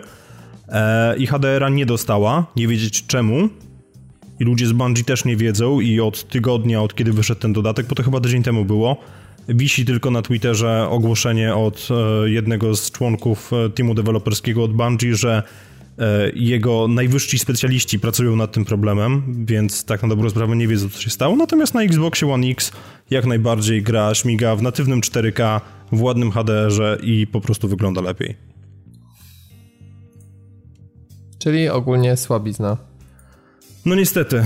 Są, są fajne smaczki dla ludzi mojego pokroju, ale ponownie ja stanowię jakiś margines i fakt, że e, w jednej z symulacji dalekich przeszłości, gdzie walczymy z Fallenami, możemy odnaleźć zwłoki jednej z legendarnych postaci z, z uniwersum Destiny. To jest coś, co stanowi naprawdę niewielką wartość dodaną dla osób, które nie są chorymi pojebami, jak niegdyś nazwał mnie Kuldan. Więc... No, to jeszcze raz pozdrawiamy. A jeżeli jesteście wielkimi fanami VR-u, to może zagracie Fallouta 4 na VR-ze. Tutaj chyba jest dosyć spokojna rozgrywka, więc myślę, że ta gra jakiś tam sens ma. Gorzej, jeżeli gra będzie wam notorycznie notować spadki framerate'u, to myślę, że możecie trochę się słabiej poczuć. Natomiast okami HD to jest rzecz, która bardzo, bardzo mocno orbituje wokół e, chęci zakupowych Dawida i myślę, że... Kolejny raz zresztą. Tak, myślę, że kolejny raz w to wjedzie i... i Nie usłyszycie się... o tym. Tak, co nowego w okami HD słychać? Dalej jest takie Nie, no tam, fajne, tam, no, mają być, tam mają być jakieś zmiany. Można, będzie można grać w jakimś takim ulepszonym trybie panoramicznym, mają być jakieś zmiany w kwestii prezentacji. Tryb ale... panoramiczny wprowadzili, no coś takiego, ja w ogóle jestem no, w szoku, powiem Bierz pod uwagę z jakiego okresu jest ta gra i, i tak naprawdę jaką ona musiała drogę przejść, żeby dziś mogła, mogła być ogrywana na, na Xboxie. W ogóle to, że ona jest na Xboxie w ogóle, to był przecież Właśnie, to była... to PS-owy to jest jednak. Sony, to jest Sony, Sony, Sony, Sony. To jest japońszczyzna taka naprawdę bardzo, bardzo... Ja uważam, że ona na Xboxie e, ona naprawdę bardzo dobrze się sprzeda. Ma szansę na przynajmniej na to, żeby się dobrze sprzedać. Ja już w tej chwili nagrywając to, widzę, że z listy moich znajomych już e, grają w to cztery osoby, więc e, Xboxowcy mogą być głodni takich gier, jeżeli, jeżeli byli tylko i wyłącznie wychowani na konsolach Microsoftu. I ona może, taka, ta, ta gra może się spokojnie spodobać i, i całkiem fajnie się sprzedać. Życzę tego tej grze, bo to naprawdę jest fantastyczny tytuł. Na PS3 wszedłem go dwa razy. I na Xboxie One też zamierzam to zrobić. Przejść na pewno raz. Uwielbiam ten tytuł. Za wszystko. Za muzykę, za Białego Wilka, za, za questy, za łowienie ryb, kurwa, za wszystko. No to z kolei odwrotne uczucia masz do Player Unknowns Battlegrounds, które wyjdzie na Xboxa, ale pewnie sprawdzisz, tak? Czy jednak... No, tak, to chyba jakaś beta teraz wychodzi tylko, czy już znaczy, właściwa gra? E, ona jest w Early Accessie i 20 bodajże